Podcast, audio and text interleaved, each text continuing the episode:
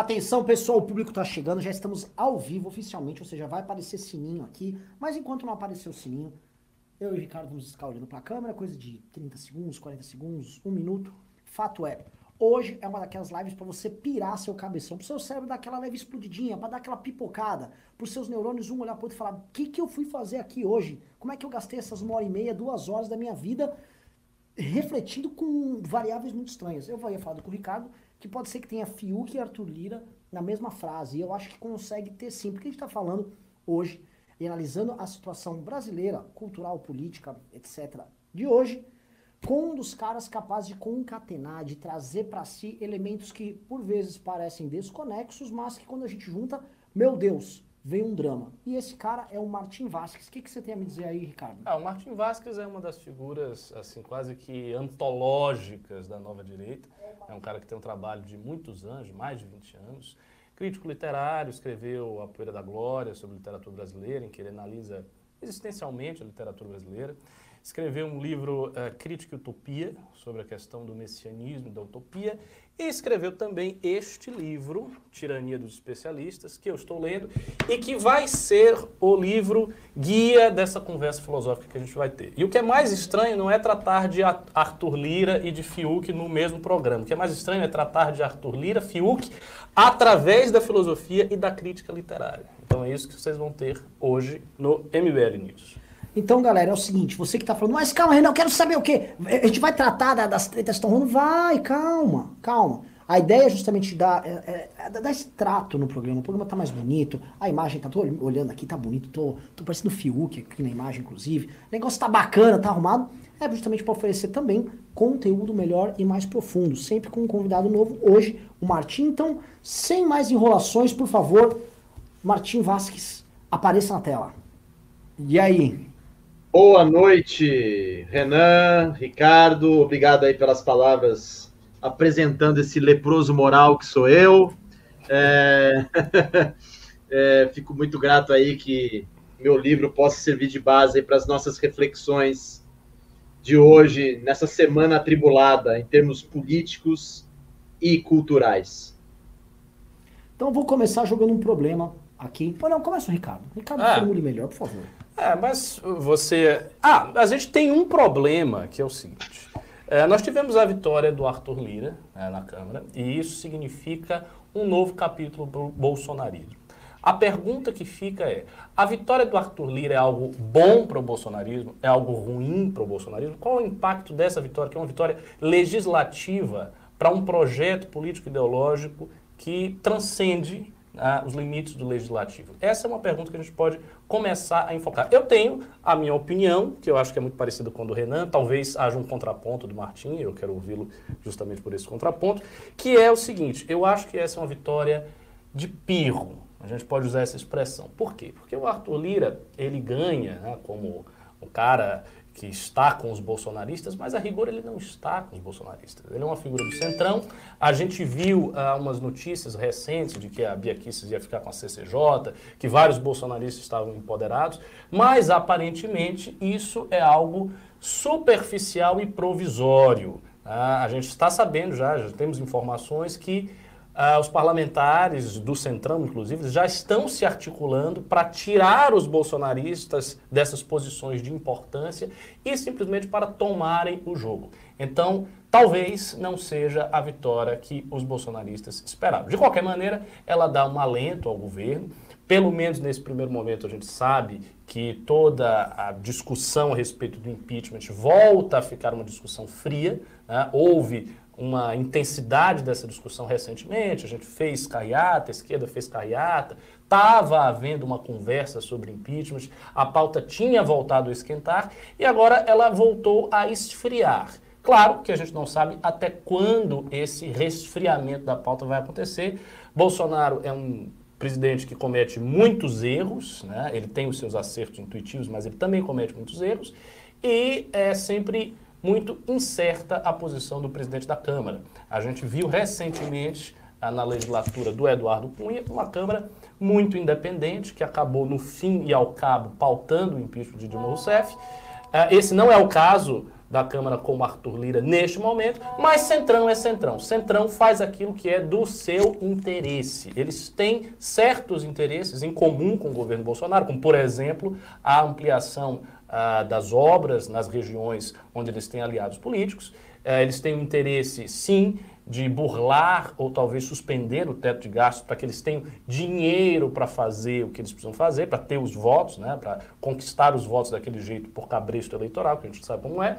Então há interesses convergentes. Só que interesse convergente não é a mesma coisa que embarcar no mesmo projeto. Então Bolsonaro está com essa com esse desafio pela frente. Como lidar com Arthur Lira? Quer já passar para o Martim? Pode ser. Vamos lá, vamos lá, Martim. O que, que você acha da leitura do Ricardo? Então, é... Bem, eu vou ter que. Vai achar que eu sou meio é, digressivo e prolixo para eu bolar meu raciocínio. Então, eu pediria um pouco de paciência aí de vocês e do espectador. É... Existem, creio eu, três maneiras de ler o cenário, tá?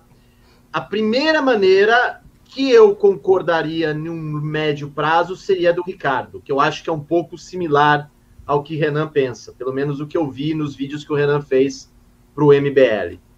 Então, a, a, a, tese do Ricardo, basicamente, é Arthur Lira é um sujeito que vai forçar o Bolsonaro a ter que cumprir aquilo que prometeu, e se ele não prometer, acabou o Bolsonaro, tá?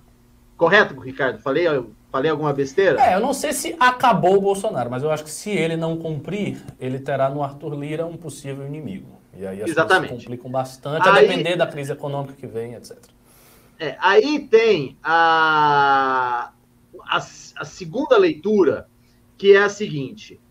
Uh, o Arthur Lira, ele é um sujeito que tem uma personalidade muito forte. Ele não é um sujeito apagado tá?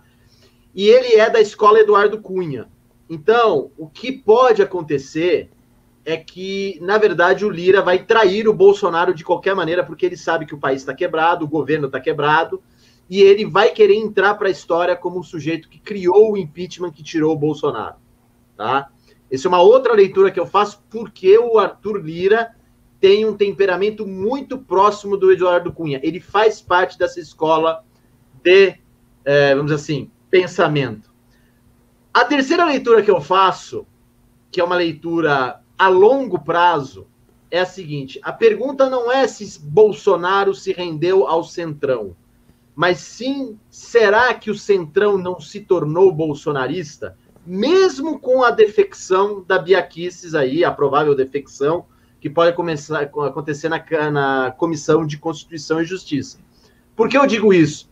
Porque eu, eu, eu já tinha observado que as características da política em Brasília, tirando um ou outro, se aproxima cada vez mais, essas características se aproximam cada vez mais dessa mentalidade de subsolo que é o bolsonarismo, ou bolsolavismo, como querem chamar.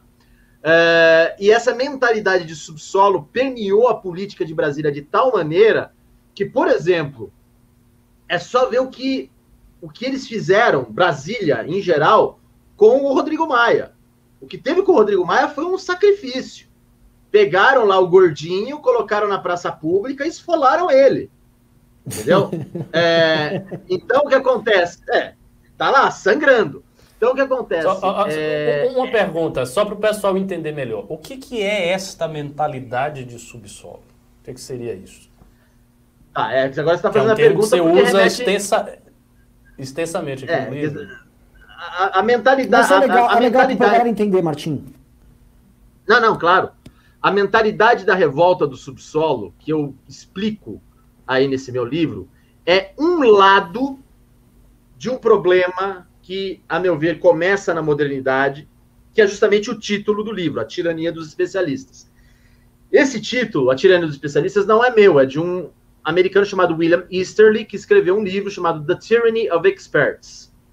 E nesse livro, né, que a tradução para o português seria A Tirania das, dos Especialistas, ele fala de como os economistas eles ajudam a cometer decisões erradas para governos que só se preocupam com questões econômicas e nada mais. O que eu fiz foi pegar esse conceito do Easterly e expandir para algo que, a meu ver, vai da modernidade até os nossos dias, que é o quê?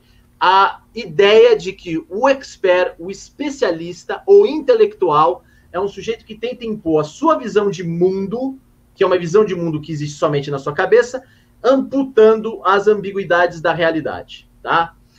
Nesse processo que eu discuto no livro, existem dois polos. Um polo é o que se chama revolta das elites, que é um termo do escritor americano Christopher Lash, que é, a meu ver, um fenômeno que a gente pode colocar para toda a classe política antes de 2015, né? Antes de 2018, na verdade, que seria a eleição do Bolsonaro, que seria PT, PSDB, o antigo PMDB, enfim, tudo aquilo que os bolsonaristas gostam de chamar de establishment.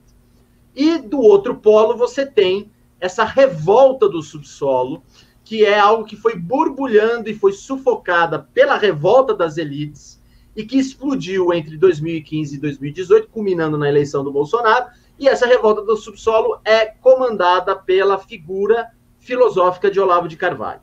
Esses dois polos né, a revolta das elites do PT e a revolta do subsolo de Olavo de Carvalho são fenômenos contemporâneos de um problema muito maior que começa na modernidade, que eu atribuo de tirania dos especialistas.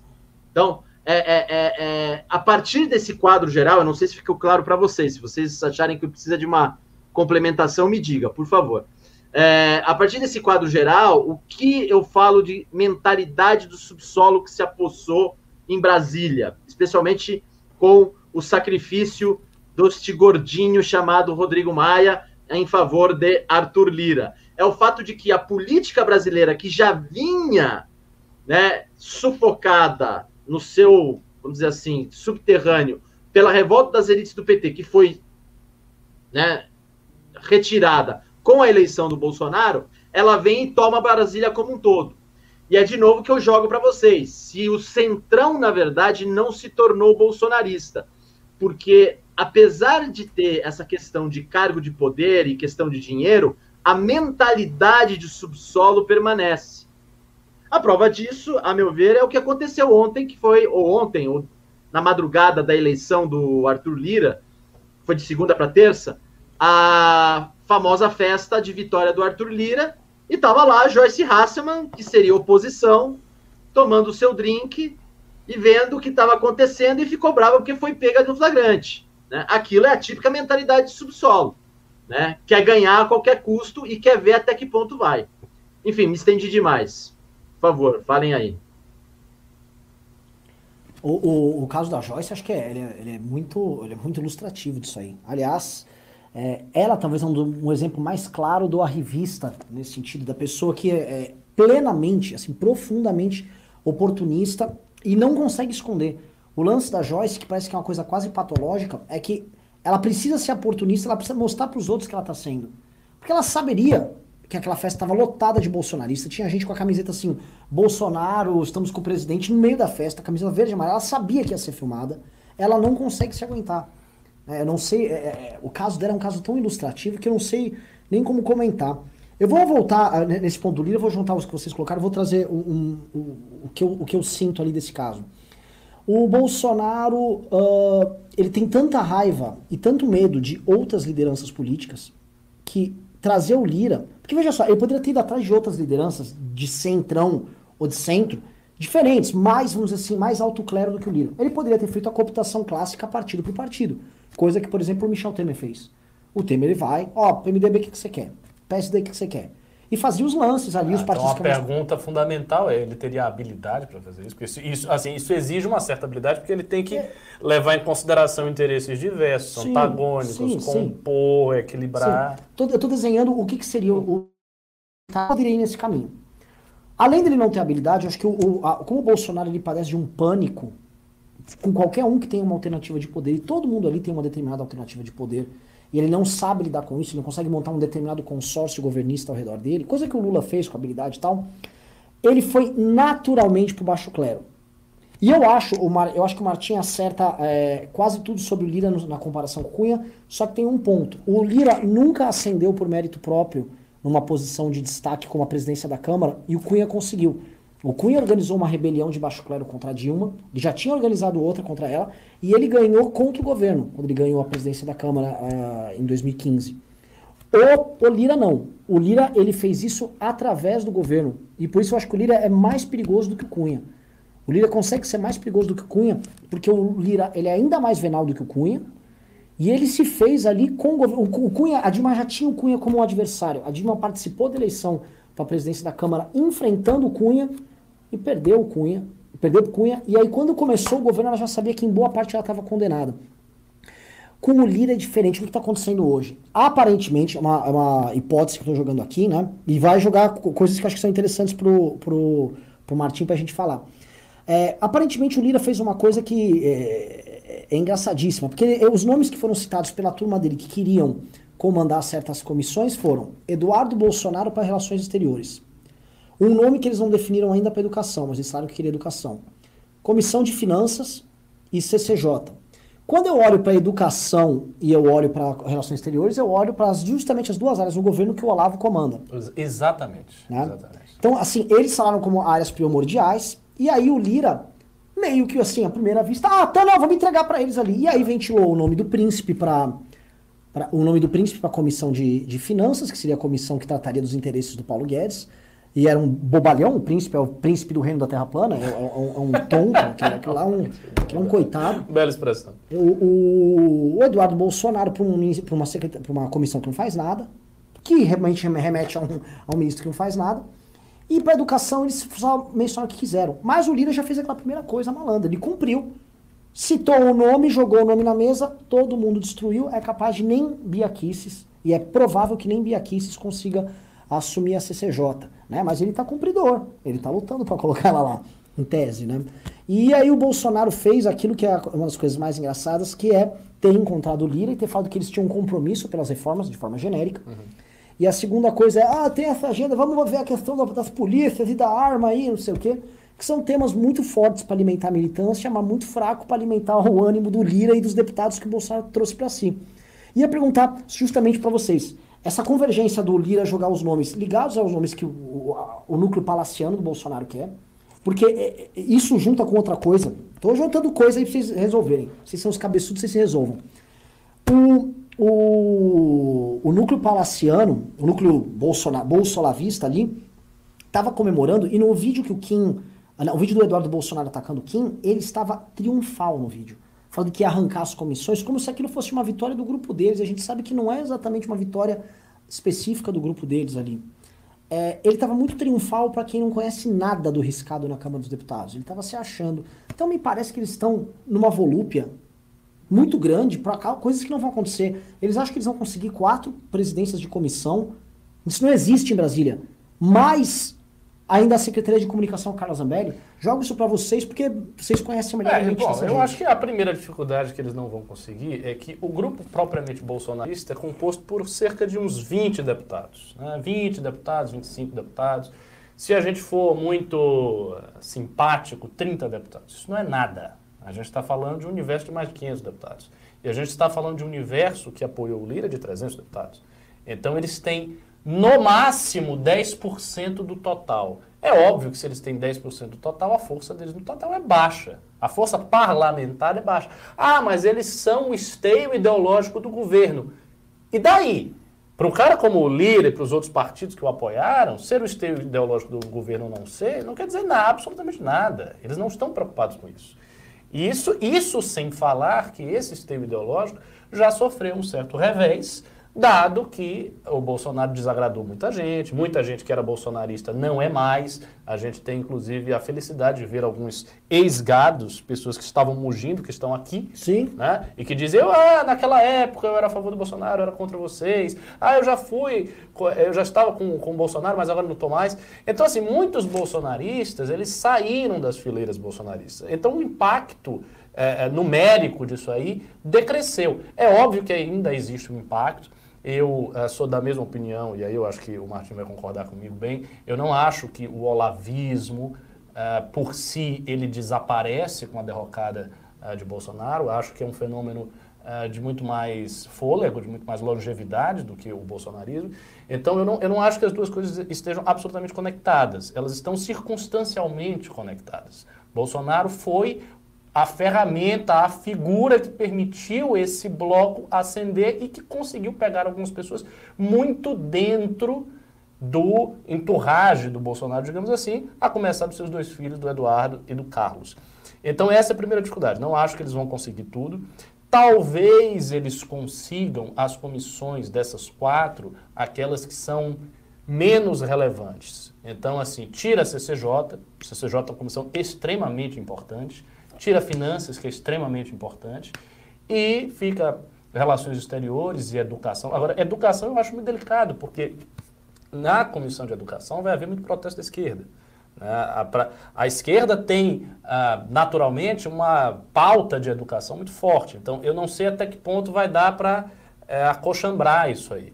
Mas eu diria que essas duas mais importantes, elas estão fora do jogo completamente. E aí vem o problema. Qual é o problema? O problema é, quando você tem, quando você não anuncia nada, a pessoa não espera nada. Mas quando você anuncia e tira, vem aquele anticlímax, né? Já se falou do nome de Bia para a CCJ.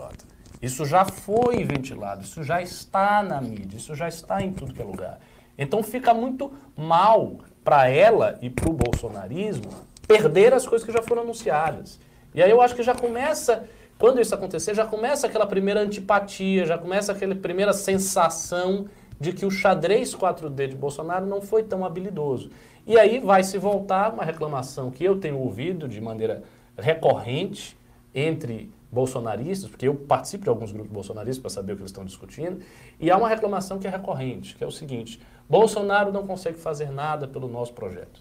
Nós estamos ainda com Bolsonaro, a gente o apoia porque ele é de direita e todo o resto é de esquerda, é aquela mesma cantilena que vocês já sabem, mas Bolsonaro é fraco. Muita gente que é bolsonarista acha que Bolsonaro é fraco. Então, quando você tem uma promessa e a promessa não é dada, e aparentemente o Centrão dá um baile no presidente, no grupo ideológico que sustenta o presidente, novamente surge a impressão de que ele é fraco. Então, eu acho que é uma situação uh, não muito favorável. Uh, acredito que eles vão ter uh, alguma dificuldade ali dentro. E esse triunfalismo, Renan, pode ser o reflexo de alguém que precisava responder alguma coisa para o Kim, né? Assim, o, o Kim hoje é uma das, se não a figura de oposição ao Bolsonaro mais saliente. Assim, a, o discurso que ele fez agora na Câmara, na, no anúncio da sua candidatura de protesto, a sua anticandidatura a presidente, foi um discurso que foi muito falado. Muita gente que não comenta normalmente as coisas do Kim passou a comentar esse discurso.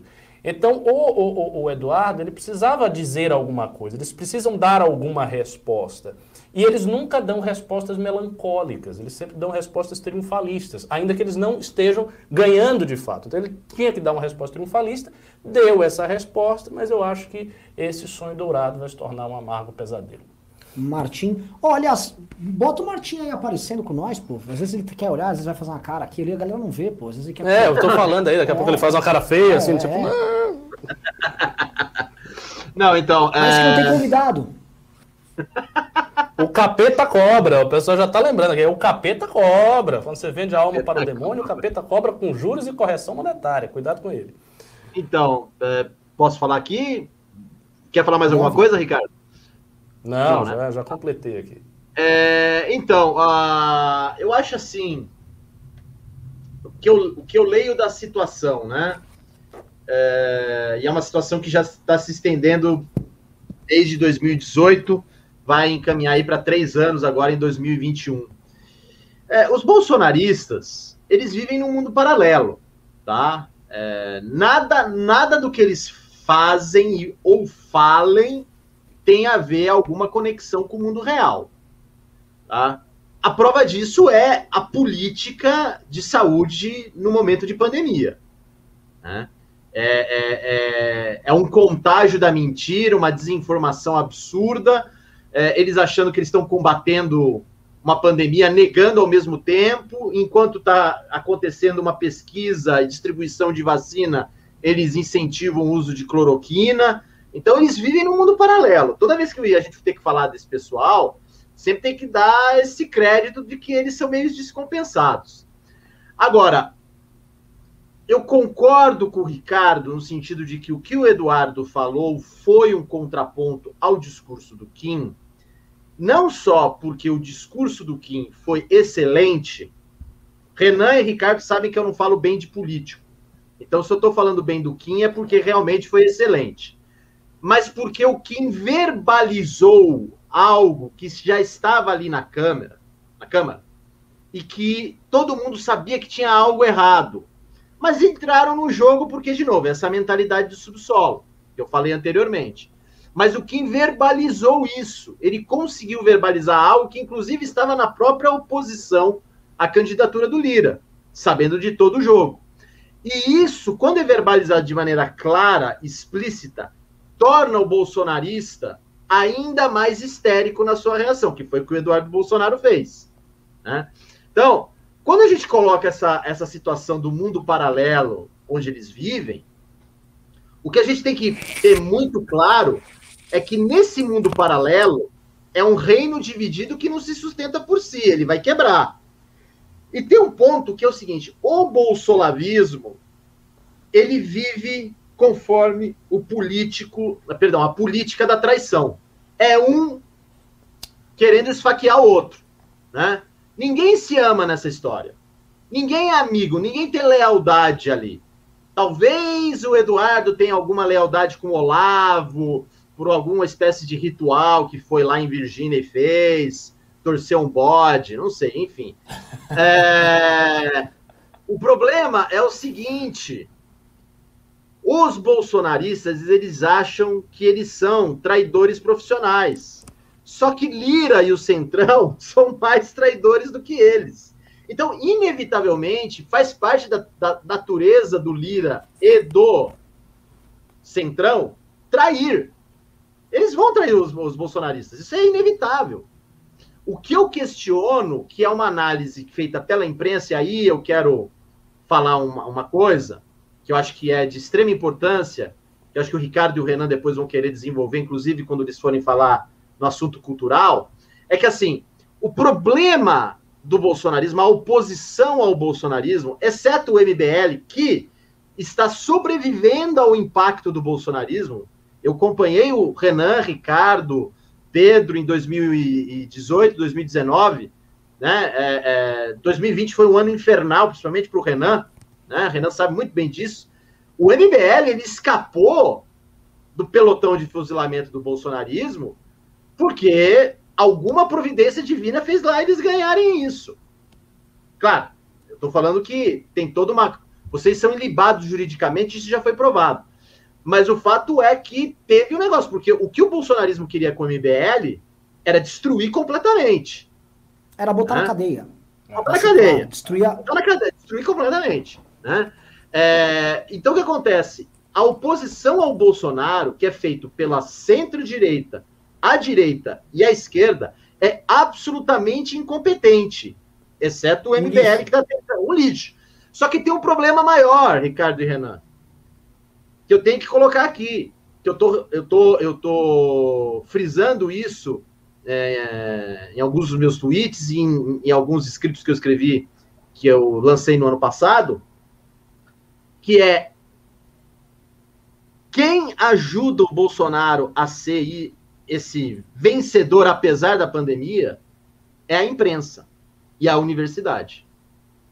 É a intelectualidade, a inteligência, a tirania dos especialistas, que se de um lado você tem o Olavo, que é uma espécie de intelectual, porém idiota, que reduz tudo a uma teoria conspiratória, você, né? do outro lado você tem a inteligência, a imprensa e a academia colocando discursos de pauta absoluta, pautas absolutamente irreais, tão irreais quanto o bolsonarismo, e achando que dessa maneira eles vão explicar a realidade para o leitor comum. E o leitor comum, o espectador comum, enfim, o, o sujeito normal, quando ele sai de casa, no meio de uma pandemia, para trabalhar, porque ele precisa do emprego, ele vai olhar para o sujeito que falou para ele: olha, meu amigo, temos uma pandemia. Vamos fechar o, seu, o restaurante do seu dono. Detalhe, eu fui a favor do lockdown, tá? Eu não estou negando a doença, a doença existe, é grave. Mas quando você tem uma imprensa e uma academia que não percebe a dificuldade do povo comum de trabalhar e insiste em discursos como fascista, é, nazista, Bolsonaro é o idiota, etc e tal, isso ajuda o Bolsonaro. né? Isso ajuda o Bolsonaro. Então o que acontece? É, por causa de uma oposição muito fraca e de uma inteligência, de uma intelectualidade que não tem como coordenar o discurso deles com a realidade concreta, o Bolsonaro pode ganhar 2022 de WO. É, porque é o que, que, eu acho. Porque o que, vai acontecer? O que, que você vai, vai concorrentes? O Dória. Dória levou ontem um soco do Rodrigo Constantino, gente. O governador do maior estado de São Paulo resolveu debater com Rodrigo Constantino, o cara que há 10 anos falou, ouviu um bilhão. Cadê o bilhão do Ciro Gomes? Entendeu? O, o, o Hulk, o Moro, o, sei lá, quem é? não tem, não tem candidato, não tem um candidato que simbolize alguma espécie de mentalidade inerente ao brasileiro, como foi o Lula e como foi o Bolsonaro. E aí você tem um, um, um cenário terrível para 2022, que é o possível retorno do Lula. É. Né? Tem o possível retorno do Lula, que o STF Não sei tá se do Lula, mas um, um retorno empoderado do PT é, é uma é, possibilidade. A, a, eu, sei, eu, sempre estou citando isso. Martim, é uma coisa que as pessoas posso entrar nisso aqui? Claro. Isso aqui é um parênteses que desculpa, desculpa entrou, Não é desculpa, não, que você entrou num tema que ninguém está falando a destruição total, completa e restrita da Lava Jato, a ponto de, hoje, oficialmente acabou a Lava Jato, nós sequer colocamos em pauta, porque ninguém está falando mais. Ninguém. A, a, destruição da Lava Jato, ela, ela foi total. total. Total. E eu vou falar um negócio que muita gente vai falar, que não duvidem se o Moro pode ser preso. Sim. Não duvidem que esse jogo vire com, com que, assim, que o Lula vai ser amplamente absolvido, eu não tenho dúvida. Mas você acha que ele vai ser absolvido a ponto de ele poder concorrer? Aí vai, aí é questão de tempo. Aí é questão de tempo. Só que a absolvido a ponto de correr é uma coisa, agora absolvido eu acho que ele vai ser. E eles vão para cima do Moro. Que vão para cima do Moro, anotem aí. E, e, o caminho vai passar igual uma placa. Igual, igual, o, o, a, o, problema vai, o problema vai passar igual um caminhão, vai, vai, vai esmagar eles lá.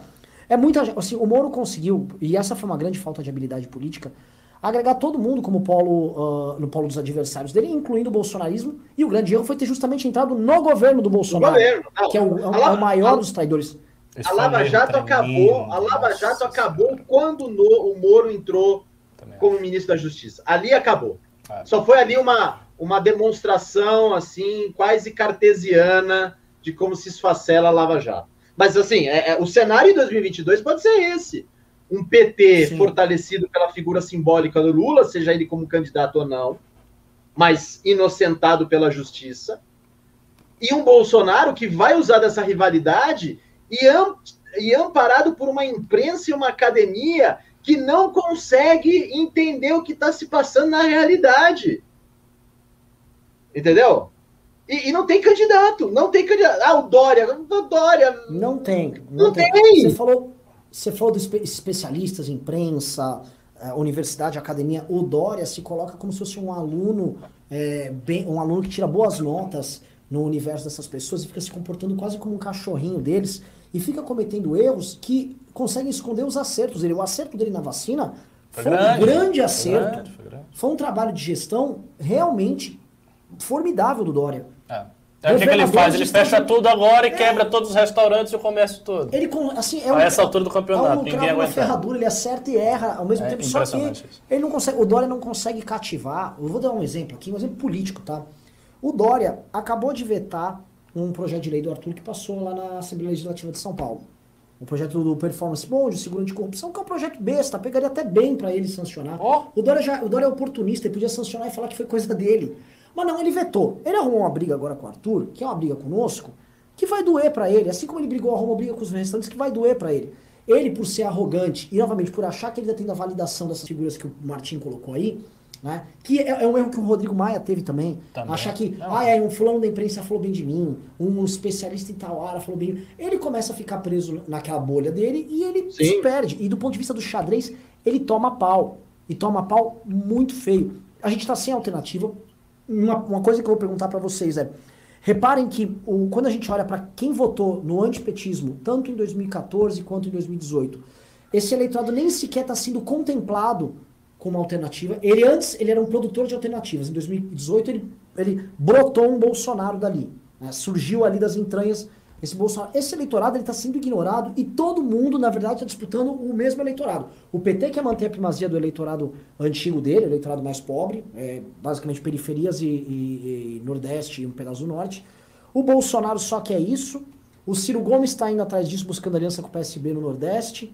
Os, o Hulk, quando fala, é, vou falar com o povo mais pobre, todo mundo só fala disso, está esquecendo da outra metade do Brasil que ganhou a última eleição e que está sendo jogada no lixo, porque de certa maneira, é, é, o, que, eu sinto, é, não só o fato de ser tecnicamente um eleitorado chato, um eleitorado que cobra, até de coerência e tal, e também que acredita em, em, em baboseira ideológica, mas é um eleitorado que vai ficar marcado por esse erro que é o erro do Bolsonaro. Igual, em certa medida, marcaram esses mesmos estratos da população por terem, vamos dizer assim, aplaudido e achado bacana um período grande da ditadura militar. E eu acho que esse preço vão começar a cobrar, esse preço já está sendo cobrado nessa eleição aqui. Porque esse eleitor dos grandes centros urbanos, esse eleitor em geral do centro-sul, ele não vai ser contemplado com alternativa e não vai. Eu, assim, eu já estou praticamente vaticinando, ele não vai ter alternativa. E Deixa qualquer só... alternativa que pintar sequer vai motivar ele. Deixa eu só falar. Deixa eu falar uma coisa, Ricardo, só falar uma coisa que eu acho que tem a ver. Pode, um você tem que falar, falar muitas coisas, você é o convidado. Fala aí, Roberto. Não, mas, não, aí, mas aí eu passo para o Ricardo. Isso que o Renan falou sobre esse eleitorado que vai ser penalizado por ter votado no Bolsonaro em 2018 como a, a, a, a vamos dizer assim, a mais razoável das alternativas, porque na época é, a memória nossa é falha, né? Curta, mas a gente tem que lembrar, tinha o Haddad e o ele não, né? Vamos deixar isso bem claro. A ironia da história toda é que a gente achou que com o Haddad, o PT, o PT ia fazer o Brasil uma Venezuela. Quem está fazendo o Brasil uma Venezuela é o Bolsonaro. Né? Essa é a grande ironia trágica da nossa geração. Uh, mas o ponto é o seguinte: o que vai acontecer com esse eleitorado, que o Renan mencionou, que foi o eleitorado que, por exemplo, deu meio milhão de votos para o Arthur Duval, que colocou o Bruno Covas como reeleito como prefeito, porque o Bulos, né?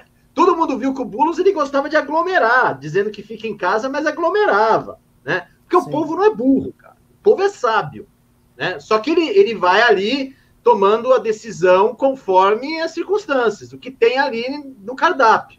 É como a gente no restaurante, né? Eu fui no restaurante há, há, há dois dias, fui comer um frango à parmejana com um amigo, veio o prato, o prato tava uma droga, a outra opção que teve era um prato da casa que era um contrafilé com ovo. Eu comi o contrafilé com ovo, vai fazer o quê? Né? O povo lida dessa maneira. Então o que acontece? Esse eleitorado que o Renan mencionou, ele não só vai ser penalizado moralmente pela imprensa, como já está sendo, que é a turma do duro acerto de contas, mas o que vai acontecer com esse eleitorado é mais ou menos o que aconteceu com o eleitorado do Trump com 72 milhões de votos, que agora o Biden está criando uma guerra interna ao terror. Aliás, esse tipo de discurso já está acontecendo no Brasil.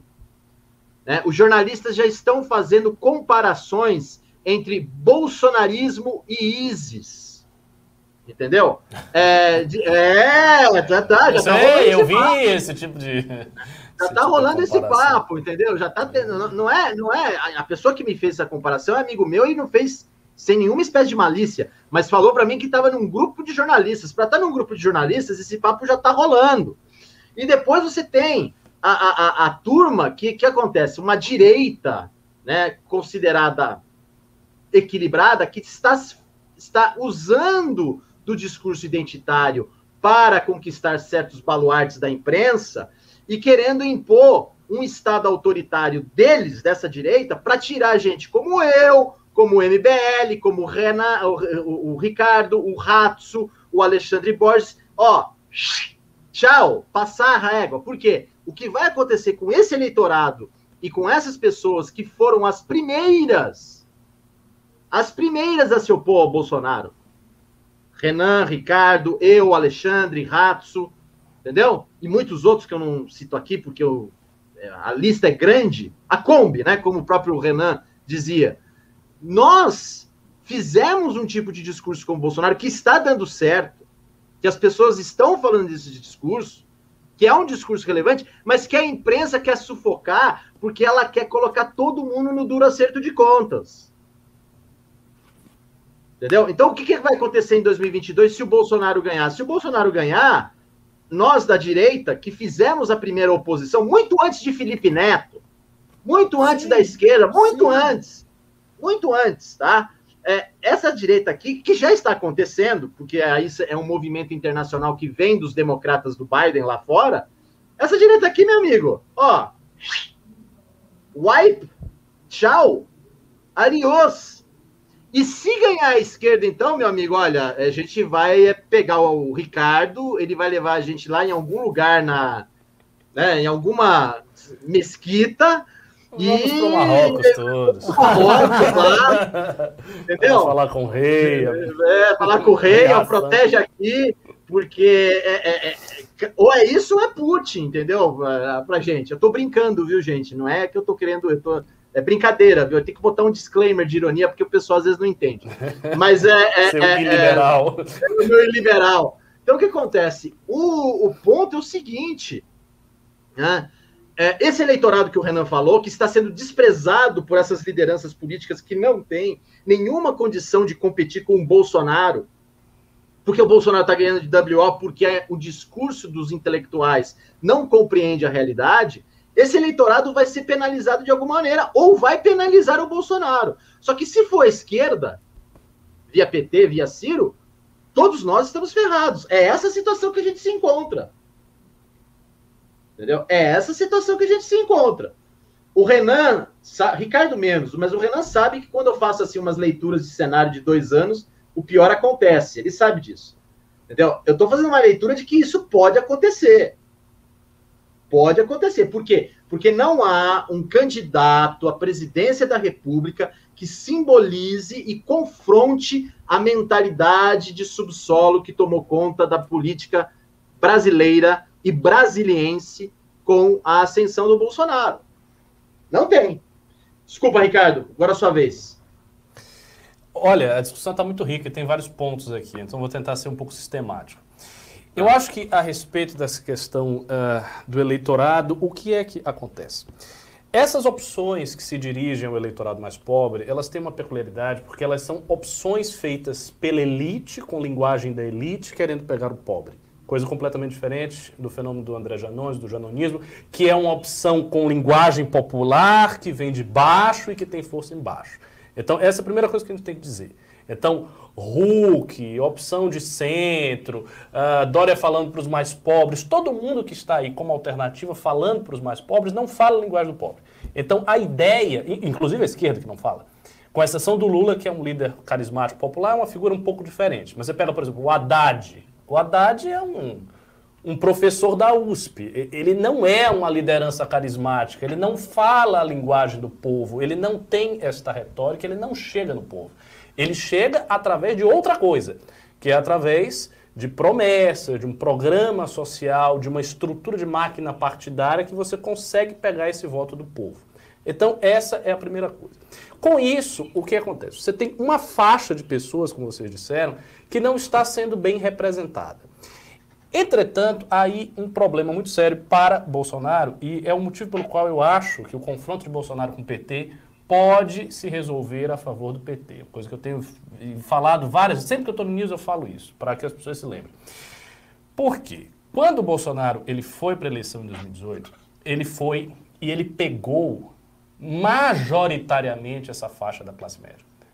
Então, o antipetismo estava no pico, estava no auge, ele pegou o antipetismo no auge e ele era simplesmente uma promessa. Ele não tinha feito nada, ele não tinha governado. Então ele estava com muita força nesta faixa, nesse extrato intermediário. Agora ele não tem mais essa força nesse extrato intermediário e essa é uma das razões pelas quais ele está buscando o voto popular para compensar, para fazer uma troca. Esse voto popular, entretanto, não é dele. É daquele que dá o auxílio, é daquele que dá alguma coisa palpável, tangível para a pessoa que é mais pobre sobreviver. Então não é um voto dele, é um voto circunstancial, é um voto pragmático. O pobre, nesse sentido, ele é muito pragmático. Ele não está com o Bolsonaro porque ele é bolsonarista, ele não é bolsonarista. O, o, o bolsonarismo é um fenômeno de classe média, que pega parte da classe média média, parte da classe média baixa e parte da classe média alta. Ele não é um fenômeno popular, do pobre, do cara que vem lá da classe D, da classe C. Não é. Então, este voto que o Bolsonaro hoje está tendo, essa previsão de voto, ela é toda baseada num auxílio, ela é baseada numa condição econômica em que o pobre está comprando mais, etc. Essa condição ela pode desaparecer. Então, isso pode se evaporar muito rapidamente. A gente não sabe como vai ser o cenário econômico em 2021 e 2022. E caso isso aconteça, Bolsonaro estará num dilema terrível, que é o seguinte: ele vai perder parte disso aqui sem conseguir voltar a ter força na classe média. E aí ele acha, por uma questão de comparação, que se ele colocar a figura, a estrela maligna do PT contra ele, naturalmente toda essa classe média vai refluir para ele de novo. Por uma ojeriza absoluta ao PT. E isto é falso, porque essa ojeriza ao PT já diminuiu ela já diminuiu, ela já não está mais no auge. Então, parte dessa classe média poderia tranquilamente votar no PT contra Bolsonaro. Isso é uma coisa perfeitamente possível. Há várias pessoas que já vieram nesse chat, muitas vezes diziam: olha, se for o PT contra Bolsonaro, eu detesto tanto esse cara que eu voto no PT. É, ok. Ah, o Dilma foi muito ruim, mas Lula não foi tão ruim. Pessoas desse chat, pessoas que seguem o MBL. Pra você ter uma noção. Só, só então, essa um... é a primeira dificuldade. Pode fazer uma Deixa parte. eu fazer um adendo ao que você falou. Não sei se estou interrompendo aí a seu segundo ponto. Mas é o seguinte: Não, além disso tudo que você falou, Ricardo, tem um detalhe fundamental: que é a pandemia. São 230 Sim. mil mortos. né? É uma tragédia sem precedentes o que o Bolsonaro criou. É uma tragédia para todo mundo. Então, o que acontece? A, é, é, a, classe média, essa classe média que foi abandonada, como você bem disse e o Renan também descreveu, ela, ela também foi profundamente afetada pela pandemia, não só na questão econômica, porque teve uma redução de, de poder aquisitivo, mas também parentes morreram. Não foi. Isso não aconteceu somente com os pobres, muito com, as classe, com a classe média. E, sobretudo, o que impacta, e aí eu passo de novo para você, Ricardo, é a falta de compaixão de Bolsonaro, que é as raias da da psicopatia. É um cara que ele não demonstrou nenhuma espécie de compaixão. Então, o que pode acontecer é exatamente na, na sabedoria prática do povo, o PT ou qualquer representante da esquerda ganhar as próximas eleições por causa desse tipo de comportamento é, maluco do Bolsonaro. Desculpa, Não, eu acho, assim, eu, eu acho que qualquer um que vá para o segundo turno com o Bolsonaro vai fazer uma campanha. Quer dizer, só não faz se for muito burro, porque se tiver um mínimo de inteligência, os marqueteiros vão fazer uma campanha devastadora, avassaladora. Já falei várias, várias vezes isso, porque tem muita coisa para você trabalhar em termos de imagem. Pense aqui com a cabeça de você, que é ótimo para essas coisas. Se você tivesse que fazer uma propaganda contra Bolsonaro, se você tivesse senhora. dois minutos de Nossa tempo de TV, senhora. era pau. O, cara que for contra Bolsonaro, ele não vai nem apresentar o programa dele. O programa dele vai ser assim: 20 segundos e 1 minuto e 40 segundos de porrada em Bolsonaro, porque há muita coisa a ser dita. Então, essa é a primeira dificuldade. O segundo ponto que você levantou, que eu acho muito é, significativo e importante, é esta manobra que um certo liberalismo de centro, uma certa direita é, de cachecol, uma direita dita educada, né, uma direita que fala fino e fala bonito, está fazendo em relação às pessoas que não se alinham ideologicamente 100% com um modelo muito específico e restrito de liberalismo, que é basicamente o liberalismo do Partido Democrata e o liberalismo da União Europeia. Então, esse, esse corte muito específico do entendimento do que é liberalismo e que exclui o conservadorismo, paleoconservadorismo, outras formas de liberalismo mais clássicas e, e, tudo mais, ou seja, que pega um consenso muito específico de uma elite muito específica do Ocidente e que diz, olha, só isso aqui é aceitável. Fora disso, é tudo autoritarismo. É e tudo terrível, é tudo a, a negra noite. Uma elite que não está dando certo na luta contra o coronavírus. Veja o que está acontecendo com a União Europeia em relação às vacinas. É, é a prova de que a União Europeia não pensou no seu povo. Por ironia, os Estados Unidos está tendo, estão tendo uma boa distribuição de vacinas, porque o, aquele, o Trump, aquele, o laranjão lá, sabe aquele? Ele fez, ele planejou a distribuição mais adequada. E a, o, o, a Inglaterra está ganhando em termos de velocidade de vacina em relação à União Europeia. O Renan teve lá em Portugal, Portugal agora está tendo um monte de gente morrendo. O Portugal, eu, eu fui fazer o exame, só como tá um caso ilustrativo, que eu, aqui, né, eu não fico andando, não sou um, um papa defunto, não fico andando perto de IML, mas lá eu fui fazer o exame de Covid, que era uma universidade, ao lado do hospital universitário, onde, por coincidência, estavam tratando as pessoas de Covid. Enquanto eu aguardava sair o meu exame para dar meu negativo para eu ir embora para o Brasil, eu fiquei 15 minutos esperando. Saíram quatro cadáveres, cada um entrava num carro e embora. Tum. O negócio era, era fábrica de caixão, o negócio. Horroroso. A situação em Portugal tá horrorosa. Horrorosa, horrorosa, horrorosa, horrorosa, horrorosa. E cadê? Assim, é, é, de fato, assim, a, na Europa, essa, os critérios da ciência, não sei o que e tal. Em tese, eles foram seguindo, mas não foi feito como, como eles preconizam, né? E a coisa tá, tá A França tá horrorosa, a situação. A Bélgica tá muito feia a situação. É, o, o, é interessante, um dado que eu vou citar aqui que o Ricardo vai gostar da ironia, é que no ano em que ocorreu a pandemia, que seria uma espécie de teste para o triunfo do progresso e da ciência, foi o ano de, cente... é, de 500 anos do livro é, Novo, é, Nova Atlantis, do Francis Bacon, que é considerado né, o patriarca do, da famosa frase conhecimento é poder, né? ou seja, a técnica científica como o, o molde propício da realidade. E a pandemia simplesmente provou uma coisa, para essa elite muito pequena que o Ricardo mencionou, da União Europeia, do Partido Democrático, é o seguinte: o Ocidente, o Ocidente falhou, minha gente. O Ocidente não deu conta. A, a pandemia mostrou exatamente o que é, o, o como a, a nossa civilização técnica, progressista, é, extremamente sofisticada, ela não deu conta de uma pandemia que simplesmente. Olha só, estava conversando isso com um amigo ontem. Segunda Guerra Mundial, bombardeio, Hitler, Stalin, né, enfim, duelo de titãs.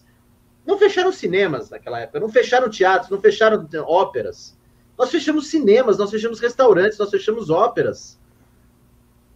Né? De novo, eu não estou minimizando a pandemia, é uma doença grave. Renan teve a doença, sabe muito bem como é que foi. Cara ficou 15 dias suando, achando que ia morrer. Entendeu? Eu não tive até agora, pretendo não ter, porque eu sou asmático. Né? Mas é o seguinte: é uma doença gravíssima, mas que é uma doença que os meios que a política europeia, a política democrata americana, não que o Trump também fosse bom, o Trump foi uma outra porcaria, faltou compaixão ao Trump. Né? Mas esse tipo de política racionalista, né, que é aquilo que o Michael Oakeshott chama de racionalismo na política, ou seja, um tipo de política técnica que simplesmente despreza a dinâmica do comportamento humano, e é uma dinâmica imprevisível, esse tipo de política foi exposta na pandemia de tal maneira que quando a gente olha para esse discurso que o Ricardo descreveu muito bem, dessa pequena elite e quando a gente olha para a imprensa, e quando a gente olha para a inteligência, para a intelectualidade acadêmica, o que, que a gente observa é o seguinte: eles são mortos-vivos. Eles estão querendo se agarrar a uma coisa que não existe mais. E aí, né, o novo homem que surge, para deleite do Renan, é o Fiuk. É, é, a dele. Aliás, Vamos falar um negócio, vamos falar de Fiuk agora, vai? Já que eu pode ser, pode ser, pode ser. Ricardo queria falar de Big Brother e de, de teu livro. É, né? então, o que eu queria falar é o seguinte: eu estou lendo, eu não vou dizer que eu já li todo, porque eu ainda estou lendo este livro aqui que eu vou apresentar, que é A Tirania dos Especialistas, que foi escrito pelo Martim. E é um livro interessante e nos primeiros capítulos, né, no primeiro ensaio, ele cita, você cita um, um, um crítico literário italiano que tem uma tese, que eu achei muito interessante a tese dele, e que você discorre sobre ela, que é a tese de que existem certas narrativas vitimistas que hoje têm uma espécie de monopólio da virtude estética, ou seja, é impossível atacar as narrativas vitimistas, e com isso, obviamente, você tem uma distorção do valor estético, do valor ético de uma obra, e essas narrativas elas monopolizam o espaço público porque ela é uma derivação é, espúria de um princípio cristão, né, de olhar para aquele que é humilhado, né, de buscar o pobre, buscar o fraco, de defender o fraco, de defender o pobre. E isso é uma coisa que eu acho que tem tudo a ver com essa onda de politicamente correto em que a gente se encontra. Porque há uma onda de politicamente correto, há uma onda de. É, é a dinâmica desse negócio aqui também. Há uma onda de, de vitimismo. Estão muito né? próximos aí. E esse... Está tendo distanciamento social aí, hein? Pois é. E, e, a sorte é que o Renan já eu teve não. Covid. Ah, é verdade. Eu não, eu não. Eu ainda estou me mantendo imune. E é. esse, esse vitimismo, ele ao mesmo tempo é utilizado por grupos minori, minor, ditos minoritários, por militâncias, para exigir certos direitos, exigir no, no fim e ao cabo, certos privilégios. Eu queria que você falasse um pouco de como é, existe essa relação do que a gente vivencia hoje com a literatura, com esse crítico italiano, enfim, que você discorresse sobre esse aspecto do seu livro.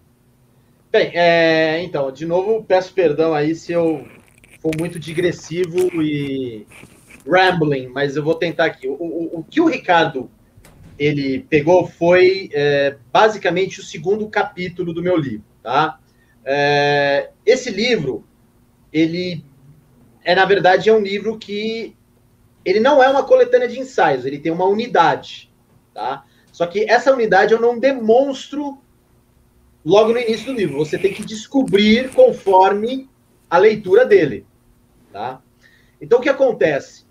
O primeiro capítulo se chama Os Testamentos Traídos, em que eu discorro sobre a política da fé e a política do ceticismo, que são dois termos do Michael Oakeshott.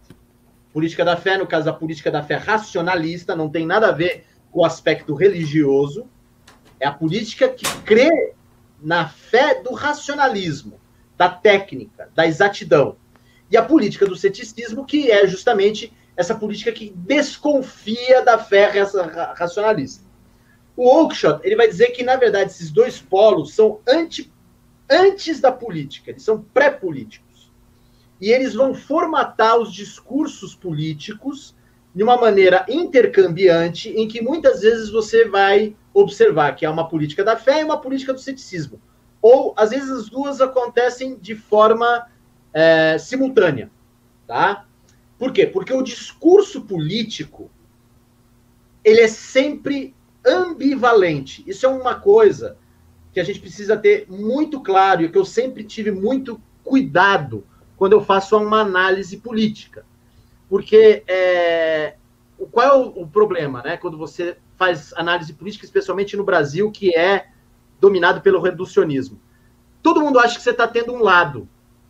E não é o caso. Quando você faz uma análise política, você está tendo uma análise epistemológica, cognitiva de um determinado problema, e esse problema existem a diversos fatores, e nesses diversos fatores você precisa, às vezes, examiná-los todos simultaneamente. Isso não implica que você não possa ter um lado moral. Isso são outros 500. Mas na hora da análise, você tem que ter uma certa, é, uma certa falta de paixão né, para você observar ou tentar observar a realidade objetiva. O Oakeshott fala desses dois polos políticos, política da fé e política do ceticismo. O segundo capítulo, que é justamente o tema que o Ricardo falou, se chama Abolição da Vergonha, que é eu descrevo aquilo que, a meu ver, é o fundamento do intelectual que participa da tirania dos especialistas. Que é o quê? Essa tendência patológica de ele se vitimizar, não para que ele ganhe uma discussão ou para que ele permaneça num determinada, numa determinada profissão, mas para que ele ganhe poder. E isso acontece. Ou seja, a partir do momento em que você se vitimiza, principalmente se você for um artista, um intelectual, ou às vezes até mesmo um rascunho de intelectual, que é o grande caso do que acontece aqui no Brasil, e quando você passa a se vitimizar, ou seja, você não assumir as responsabilidades dos seus erros, e você acha que a culpa sempre é dos outros, aí você, por incrível que pareça, ganha poder nas relações humanas e nas relações sociais. É isso que eu falo nesse capítulo. No outro terceiro capítulo, que se chama justamente a tirania dos especialistas, eu vou mostrar que como esse tipo de vitimismo, quando ele vai entrando numa espécie de bolha cognitiva, em que um intelectual vai confirmando uma determinada visão de mundo, que na verdade é deformada, ela não representa objetivamente o real, mas ela é, na verdade, resultado dessa segunda realidade, dessa realidade paralela causada por esse vitimismo, aí você tem uma catedral, um núcleo, a tirania dos especialistas. E aí, depois disso, vai ter um capítulo que se chama Em Busca do Eros Perdido, que é muito curto, mas que basicamente é uma descrição de, da consequência do que ocorre quando você é uma vítima o tempo todo, que é, é uma deformação da compreensão amorosa da realidade. Quando você vai ver, observar a realidade, você tem que ver de uma maneira amorosa, de uma maneira contemplativa, de uma maneira em que você aceita a realidade como algo positivo, não como algo negativo. Isso você só pode fazer isso se você tiver a sua, vamos dizer assim, interioridade erótica, que não tem nada a ver com sacanagem, nem com sexo, mas sim com a afeição, os bons sentimentos. Se você tiver essa parte erótica da alma equilibrada. Quando você vive num mundo em que todo mundo concorda com a sua visão vitimista, e passa também a imitar o seu vitimismo, você tem uma deformação do Eros. Certo? E isso é uma coisa que existe, a meu ver, desde o Renascimento. E aí tem o capítulo que é o capítulo central, não sei se o Ricardo chegou nesse capítulo, que é a questão da tragédia da política. Você chegou nesse capítulo, Ricardo? Cheguei, cheguei. Eu, eu, ah. eu, comecei, eu parei no capítulo em que você faz a crítica ao Olavo, que já é um dos ah, últimos, tá. é o penúltimo. Isso, isso, isso. Nesse capítulo A Tragédia da Política, o que ali ali está exposto, vamos dizer assim, o cerne do livro, que é o seguinte: não há decisões políticas corretas, principalmente no século XX. Ou seja, você vai em qualquer espécie de política, se você se envolver, você vai terminar inevitavelmente na tragédia. O que é a tragédia? A tragédia é o momento em que a realidade se desvela diante de si e que você vai ter que se é, render à sua precariedade. E você só tem duas escolhas a fazer. E aí, aquilo que eu falei de ter uma escolha moral vem nesse ponto. Uma escolha é você admitir essa precariedade de forma amorosa e tentar vencê-la assumindo responsabilidade pelos seus atos e não se vitimizando. E a outra, que vai contribuir ainda mais para sua queda trágica, é justamente colaborando para a tirania dos especialistas e para o erro da trágico da política. Aí vem o outro capítulo, que é o capítulo do impasse da esquerda, que eu mostro como a esquerda foi por meio dessa tragédia da política e dessa incompreensão de que qualquer revolução política que tente alterar a estrutura da realidade é intrinsecamente trágica, como a esquerda entrou num impasse, principalmente depois do Trump, do Brexit do Bolsonaro, que até agora ela não conseguiu sair.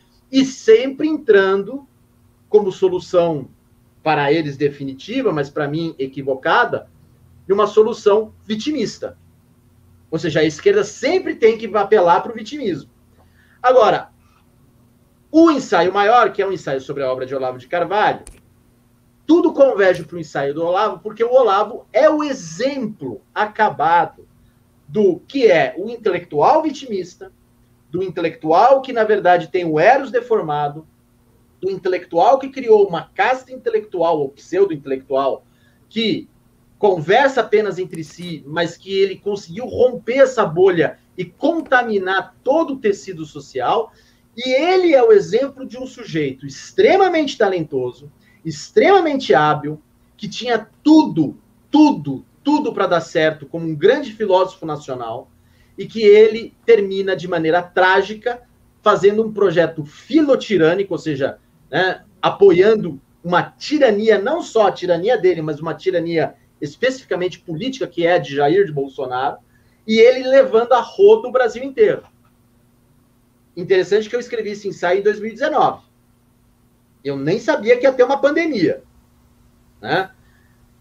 E o último ensaio, que se chama As Máscaras do Exílio, é exatamente esse momento do livro em que eu falo que é um pouco que o Renan e que vocês falaram, que você falou, Ricardo, desse esse público, esse eleitorado, essa parte da sociedade que está vivendo em exílio. que são esses indivíduos atomizados, que tentam viver nas suas respectivas comunidades, mas o Estado vai interferindo o tempo todo. E esse indivíduo que está sufocado entre a revolta das elites do PT e a revolta do subsolo de Olavo de Carvalho, e que não consegue ter nenhuma representatividade política. Porque o que aconteceu com o Brasil nos últimos anos, com o PT e com o bolsonarismo, e representado pela figura do Olavo, é exatamente isso. Essa mentalidade do subsolo que tomou conta de todo mundo. E que nós, eu especificamente, eu fui contaminado por essa mentalidade e eu estou tentando desde agora que ela não me contamine mais. Às vezes dá umas, né, umas derrapadas. Né? Mas o livro é, na verdade, uma tentativa muito dolorosa de não me deixar infectar mais por essa mentalidade de subsolo. Em 2020, só para terminar, e aí eu passo para vocês, é, vocês devem ter visto aquilo que, de certa maneira, é um apêndice a esse livro, que é o meu relato autobiográfico que eu publiquei na Piauí, sobre o surgimento da nova direita. Né? Ali está, de certa maneira, toda a minha decisão moral, óbvio, motivada por uma situação extrema, que é da pandemia, mas uma decisão moral de chegar e falar assim: a nossa geração falhou.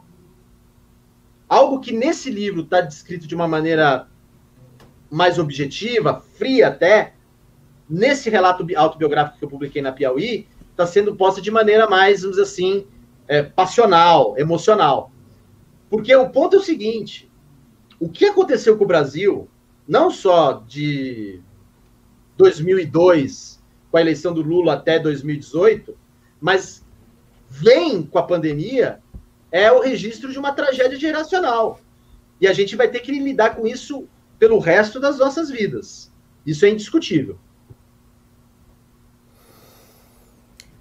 Magnífico, hein? Tô falando que, que, que vai ter gente fritando o cérebro aqui. nos comentários, tá falando assim, MBL tem que virar faculdade. É. Até falar, aproveitando Tamo, deixo. tamo Pessoal, é o seguinte, a gente. construindo. é, depois do discurso do Kim, que houve, a galera que tá assistindo, esse recado é pra vocês. Ah, a gente realmente sentiu, porque fala assim, porra, se tivesse uns 5, 15, uns 15, ah, não precisava de mais de 15, 15. A gente precisava realmente restaurar algum tipo de elite política, no- no- na melhor acepção do termo, lá na Câmara dos Deputados, gente que tenha compromisso, trabalhe virtuosamente, e isso vai passar necessariamente por formar novas pessoas, e de certa forma o MBL vem sendo bom nisso. A gente decidiu mudar um pouco o foco do movimento e a gente vai nessa linha. Se você quiser ser treinado ou treinada para ser um porta-voz, uma liderança política, um coordenador, um candidato, até em 2022 mesmo, se inscreve, vem para fazer parte de um processo seletivo. A gente está montando uma grade curricular para treinar você durante um ano. Vai ser no ano de 2021. Vai ser a Academia MBL. Não é aquele protótipo que a gente teve, que era um, um modelo de umas aulas que a gente estava dando online, mas é, um, é uma outra coisa bem mais complexa que vai ter provas, vai ter treinos, vai ter tarefas. ah, e vai ser a forma da gente criar ó, um time e ajudar a espalhar e ajudar a semear esse time ao redor do Brasil. academia.mbl.org.br. Vão lá, se inscrevam, ah, façam a pré-inscrição, vai ter um processo seletivo, não vão poder pegar todo mundo porque não tem gente, mas não tem massa crítica pessoas aqui para poder tratar, trabalhar grupos de WhatsApp, fazer prova, tá, mas vão precisar. Então vão lá e se inscrevam, academia.mbl.org.br, tá legal? É, voltando aqui, é, o que eu tô vendo aqui, o, o, o Martim aqui, ah, eu tenho que pegar minha máscara do exílio, porque eu, ou eu vou virar Fiuk ou eu viro ela no Santos, é mais ou menos isso, né? Eu tô meio fer... tô, todo mundo meio ferrado, né? É uma situação... Outro, outro dia eu vi um exemplo, ou você vira o Fiuk ou você vira o Daniel Silveira. Um, um quer, É. um quer perder toda a masculinidade, outro E quer quer fingir quebrar que tem. a placa, é, né? é. Então é uma, é uma situação, é uma situação sufocante é mesmo, é, é- é desesperador. E eu não, eu, eu olho do ponto de vista da ação política, que eu, a gente aqui no movimento trabalha muito nessa questão da ação, boa parte dos seguidores gostam disso, mas é, na ação política, como as pessoas perderam qualquer tipo de ilusão, porque elas quebraram a cara, são 10 anos quebrando a cara, todas as ilusões que foram vendidas, desde os do- dos filmes tratando da ditadura militar nos anos 70, até os filmes do Brasil Paralelo, as pessoas viram que elas foram enganadas em uma sequência de farsas e farsas e farsas e farsas e farsas. E é uma situação horrorosa, a ponto de hoje quem está tocando o Brasil são farsantes profissionais, eu não me refiro nem ao Bolsonaro. Quando eu olho, por exemplo, um Lira, um Fux, um Pacheco, Eu olho toda essa turma operando e trabalhando, inclusive o Bolsonaro lá achando que tem algum controle sobre esses caras. A gente está falando de fingidor profissional, a gente está falando de traidor, são profissionais na matéria. E esses caras indo fazer a condução e, e, de certa forma, tudo voltando a cair no braço deles.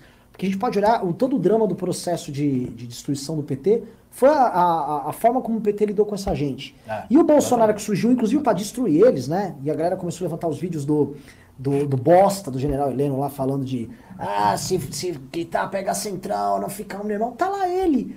Ele lá, com os militares todos indo na festa do Arthur Lira. De quatro entregues ali para ele. O que, o, que eu, o, o que eu percebo é, é, na falta nossa de uma alternativa, esses fingidores eles vão e eles vão tocando e vão levando e as coisas ficam muito mais entregues.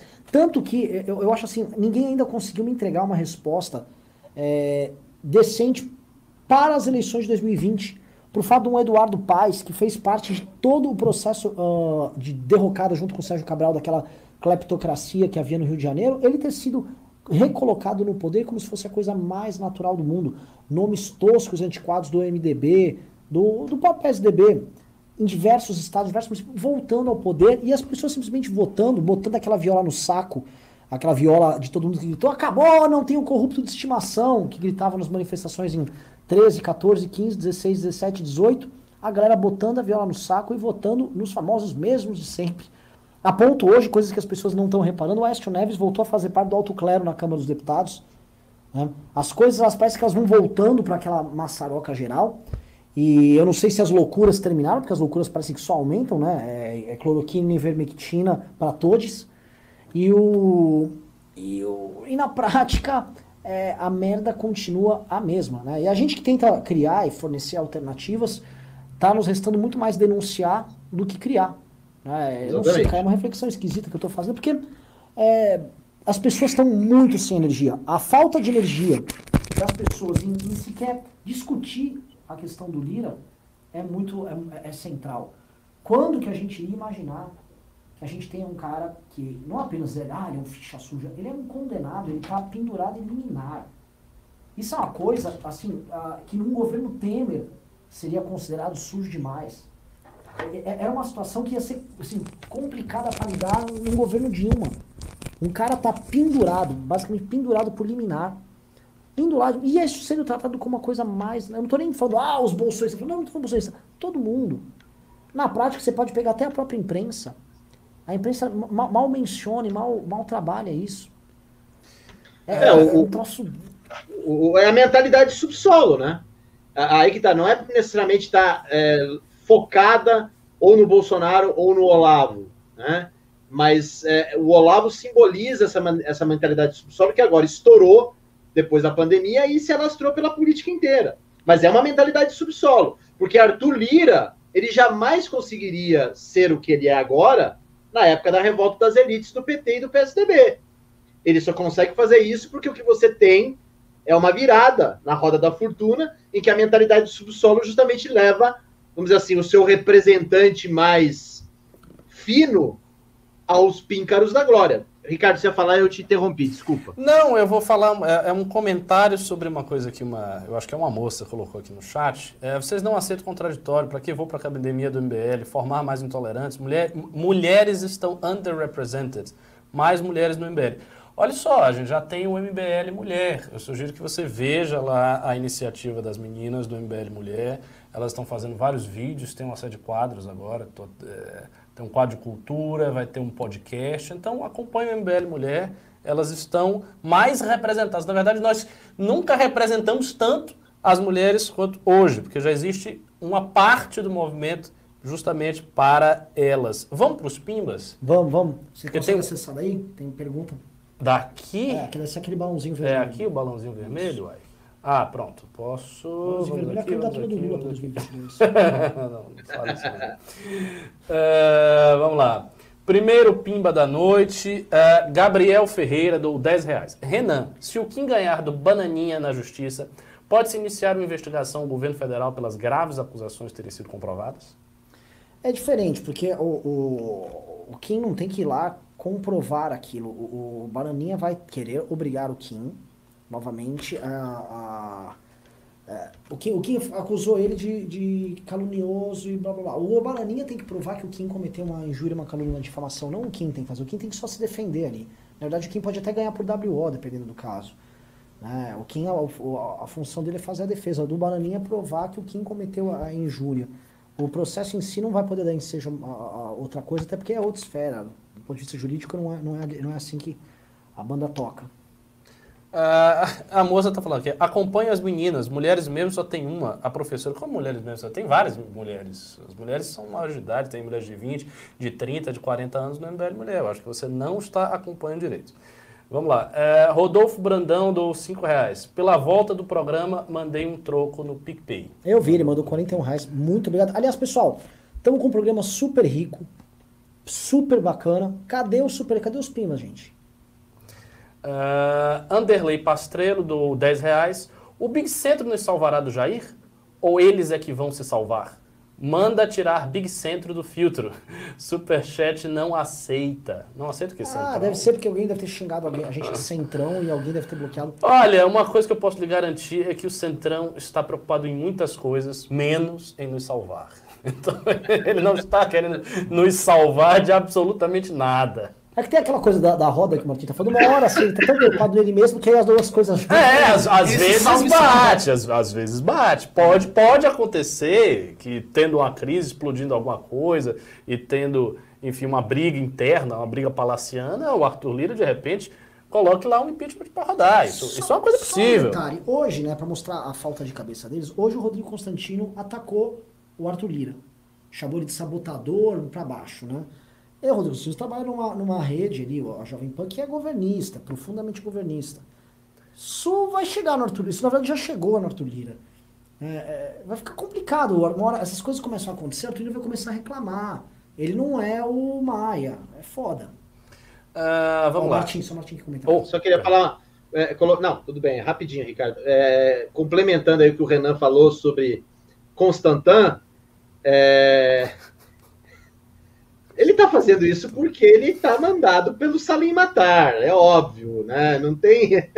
Salim, Paulo Guedes querem brigar com Arthur Lira para dizer: olha, não consegui fazer reforma. Começa por aí dessa maneira. Então, tem um, tem um método no Constantin, não é isso, mas é o Salinzinho mandando bala nisso daí. Fala. Diego Souza deu 5 reais. A verdadeira estratégia das tesouras, PT e Bolsonaro contra o combate à corrupção. Acabou saindo, né? É, bem. Divulguem o Telegram. Ó, tem, a gente tem o Telegram, a gente tem um canal agora no, no do, do cast, que é o t.me barra mblivre. Então, quem usa o Telegram, eu gosto do Telegram, prefiro até o WhatsApp, é melhor. Você já sabe que tem esse canal, t.me barra mblivre. Uh, Eduardo Tenório dou 5 reais. Falando em armas, até quando vocês deixarão Bolsonaro manter essa pauta sequestrada? Muito CAC só aceita por vê-lo como o único que defende a pauta. Ah, essa é uma boa colocação. Eu, eu acho que não tá, a discussão não está acontecendo de maneira muito natural na sociedade civil nesse momento, mas assim, eu sou favorável a, a que se reveja o tal do Estatuto de Desarmamento, até porque foi um estatuto feito a contrapelo da vontade da população, como todos sabem, e sim, poderia ser uma pauta a ser defendida pelo MBL. Por outro lado, a gente sabe que existe um pouco de fetichismo na pauta de armas. Às vezes as pessoas têm a ideia de que você vai ter armas e daí automaticamente a violência no país vai diminuir. Esta abordagem, esta forma de abordar a pauta, não é uma forma muito inteligente, mas claro, existem formas inteligentes de abordá-la. Uh, Jonathan doou 50 reais. Lira 302 votos, igual a o Kong.nac é uma merda. Por isso, Arthur Duval deveria ser deputado federal. O Congresso Nacional. Ah, o Congresso Nacional. Pode ser conhaque também, né? o conhaque. Uh, por isso, Arthur Duval deveria ser deputado federal, não governador de São Paulo. Precisamos de mais gente como Arthur Kim, Marcelo Holliday Rubinho no Congresso Nacional. Até Moro acho que deveria vir como senador do Paraná para um mandato expressivo igual do Kim e não presidente. Eu não, eu, não, eu não consigo concordar. Primeiro que eu já não concordo nem na lista que você fez, né? É, é, todo mundo sabe, a gente viu as discordâncias que a gente teve com o Marcel. O Marcel, ele é um cara bolsonarista, ele é um, é um bolsonarista que fica um pouco acima do muro, em cima do muro. E assim, não tem problema nenhum, cara, que a gente pode se relacionar com bolsonaristas. O Paulo Eduardo Martins, ele é bolsonarista e é amigo nosso, a gente tem uma relação boa. Agora tem que assumir que é bolsonarista, não vai ficar, ah, eu faço algumas críticas aqui. Tem que, ah, o, a bancada do Partido Novo na Câmara dos Deputados é bolsonarista. Vocês são bolsonaristas, mas aquele bolsonarista que não quer se misturar ali com, com o Buibu Nunes. Vocês não vão vestir um terno verde e amarelo. Porra, vocês são bolsonaristas. Então, assim, é, é, você citou bons nomes, o, o Rubinho, o Holiday, o Kim, o Arthur. Agora, a gente tem que fazer mais gente. E outra coisa, a participação do Arthur na eleição para prefeito fez com que uma parte importante das pessoas visse que existe uma alternativa. Se ele saísse para vereador, ou se ele saísse para um cargo legislativo, não teria. Nós precisamos fazer isso. É, tem que trazer alternativas E, e detalhe final, assim, uma candidatura executiva tem uma sinergia com as Sim. candidaturas do legislativo que você precisa levar em consideração. Às vezes você está pensando, ah, o Arthur vai se deslocar para cá, logo o legislativo vai ficar sem o nome. Não é tão simples fazer essa relação causal. Você tem que entender que uma candidatura no executivo faz uma sinergia no legislativo. Tanto é que na chapa do Patriota se elegeu aqui em São Paulo três pessoas, e não uma só, como era só a cadeira do Holiday. Uh... Só, eu só quero, desculpa colocar, eu só quero colocar um ponto assim, que às vezes parece que. Eu adoro o Marcel como pessoa, tá? Acho ele também um parlamentar, tem um histórico legal, já estiveram lutando junto, ele teve na fundação do MBL. O que eu acho é o seguinte, eu quero ver a indignação das pessoas quando o Bolsonaro tenta dar golpe de Estado, faz reunião, tentando dar golpe de Estado, tratando de fechar, fechar, atacar o Supremo, arma manifestação disso. Eu quero ver as pessoas se indignarem com isso. E, e se indignar com a postura do Bolsonaro na vacina, na, no, na cloroquina, em todas essas loucuras que esse cara, todas essas aberrações, e eu não vejo essas indignações. E eu acho assim, parece que ficou naturalizado para muita gente, e parece, não no caso do Marcel, mas para outros no novo, que, ah, se fizer uma reforma tá resolvido, né? Ah, dá, faz a reforma aí. Meu irmão, a casa tá caindo. a reforma. Você não faz reforma em casa que tá despencando. Uh, Vasques Filho doou 5 reais. Aconteceu a dancinha do mensalão, versão 2. Coach doou 20 reais. Infelizmente o gado não tem jeito. Se amanhã o Minto falar que o Boulos é conservador, no outro dia o gado está na rua com o boné do MST. Nós vemos isso nas classes A e B de pessoas que tiveram estudo. Imagine do povão. Concordo uh, com exceção dessa ideia. Imagine do povão, supondo que o povão erra mais ideologicamente que as classes A e B. Ao contrário, o povão tende a ser mais pragmático. O povão, povão, ele é muito preso aos seus interesses tangíveis. Então, essa, vi essa viagem ideológica, essas loucuras, acomete muito mais a classe média, a classe alta do que o povão. Uh, Gabriel Salles, do 30 reais. Você tem alguma sugestão para alguém que deseja iniciar um trabalho como o de vocês, porém numa cidade do interior de São Paulo? Um trabalho como o nosso, uma sugestão? Ah. Cara, entrar para o MBL. É, entra para o MBL, fala com o Carratu. É. Ah, entra, procura lá, Marcelo Carratu, e diga, ah, tenho interesse em abrir o um núcleo aqui na minha cidade. Nem sei se está aberto ou não. Ele vai dizer se tem núcleo, se não tem, e você se integra gente. Uh, Yuri Nogueira do 5 reais. Solução para o problema da falta de nomes é a ideia que o Renan teve ano passado. As prévias da direita. Sei que é um projeto difícil, porém fortíssimo. Quer comentar? Queria, né? O problema é que estou com falta de nomes para a prévia da direita. É, tem, tem nem nome. E logística também, assim. É, é, é, maravilhoso a ideia de que é maravilhosa a ideia de que o MBL pode fazer tudo. Mas, de fato, o MBL tem uma limitação de tempo e, e gente. Então, Grana. assim, ao mesmo tempo que a gente estrutura a academia, aí tem candidatura, aí tem os, proje os projetos do legislativo, aí tem outra coisa, aí tem o MBL News, aí tem um meme, aí tem não sei o quê. Às vezes fica sem ter como fazer as coisas. Né? Se tivesse uns três movimentos como MBL, com uma orientação ideológica parecida, seria melhor. Uh, e, Saulo Manriques, do 27,90. Lula absolvido, Moro na Berlinda, que está preso. Nova estratégia. Um negócio se quiser comentar alguma dessas, perguntas, que é, comenta aí. Você pode comentar é tudo. Você é convidado. Ia, caiu aqui. Ó. Ah, tá Passou para aí? É. Ah, tá vendo? Ah, o, o, problema que aconteceu no anterior. Sim. Eduardo Cador, do 1090. Renan, por que Nando e Brigadeiro não dão um braço a torcer para o MBL? Eu não sei, cara, aí é problema deles. Uh, Vitória Lane, 5 reais. Ricardo 2022, Renan Vice, kkkk. Eu apoio. Jamais. O Renan em primeiro lugar. E eu louco. jamais gostaria de sair como candidato. É, só, uma, só uma brincadeira, só uma brincadeira. Se o Ricardo for candidato a presidente em 2022, ele já vai me colocar no fato, ó. Oh. É ao contrário, eu vou te chamar para ser ministro. Ministro da Educação, Martim Vassos. Vamos destruir a tirania dos especialistas. Ele já vai fazer fato em mim, então eu quero inverte o Renan. Porque se o Renan for, for presidente da República, ele vai transformar o Brasil num grande Rock in Rio. Entendeu? Hum. Num grande Rock in Rio, com Nossa. bandas, etc Agora o Ricardo não, ele vai já me dar. A primeira coisa que o Ricardo vai fazer vai ser um fato para Martim Vasquez da Cunha. É isso que ele vai fazer. Uh, Você assim, ele ainda vai falar assim: ele blasfemou contra um profeta. É isso que ele vai falar. Aí, ó. É, você nunca blasfemou contra o profeta, Salomão. Graças a Ainda. Não tenha ser assim, pelo menos nossa amizade e da sua integridade. não pio do dois reais. Por que não construir candidatura de Adelaide a presidente? Cara, ela, ela, ela, ela, é uma, ela é uma pessoa altiva, ela tem condições de fazer coisas grandes. Né? Mas nome, viu? É, assim, é, Competitivo é outra coisa, que você tem que já ser grande, Sim. mas olha, a ideia é curiosa. Eduardo Vinícius do 10 reais. Vocês devem melhorar as postagens em redes sociais neste momento da mudança de chave. Só estou compartilhando os do Vem Pra Rua e queria poder compartilhar mais do MBL. Uma pergunta: quais os problemas que você acha? Isso. Bote aí pra gente analisar. Flávio Amado, 5 reais. Em 2022, vou sim de Dória ou Mandetta. Não vejo problemas. Tudo menos Bolsonaro esquerda. É, Saulo, só, só, claro, por favor. Olha, é, com todo respeito aí ao doutor Mandetta, mas não, Mandetta não. Porque o Mandetta, ele foi um dos principais responsáveis pela, vamos dizer assim, subnotificação de casos de Covid. E ele foi o principal responsável pelo fato de não ter aperfeiçoado algo que era fundamental para a pandemia, que era o rastreio de teste. Né? As pessoas não falam isso, e o Mandetta conseguiu manobrar muito bem a classe jornalística em torno disso.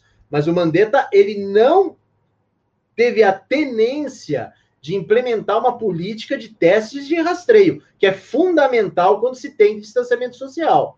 Porque as pessoas não falam, mas a gente não teve lockdown, a gente teve distanciamento social. Só que distanciamento social sem rastreio de teste e contagem adequada não serve para nada. Desculpa.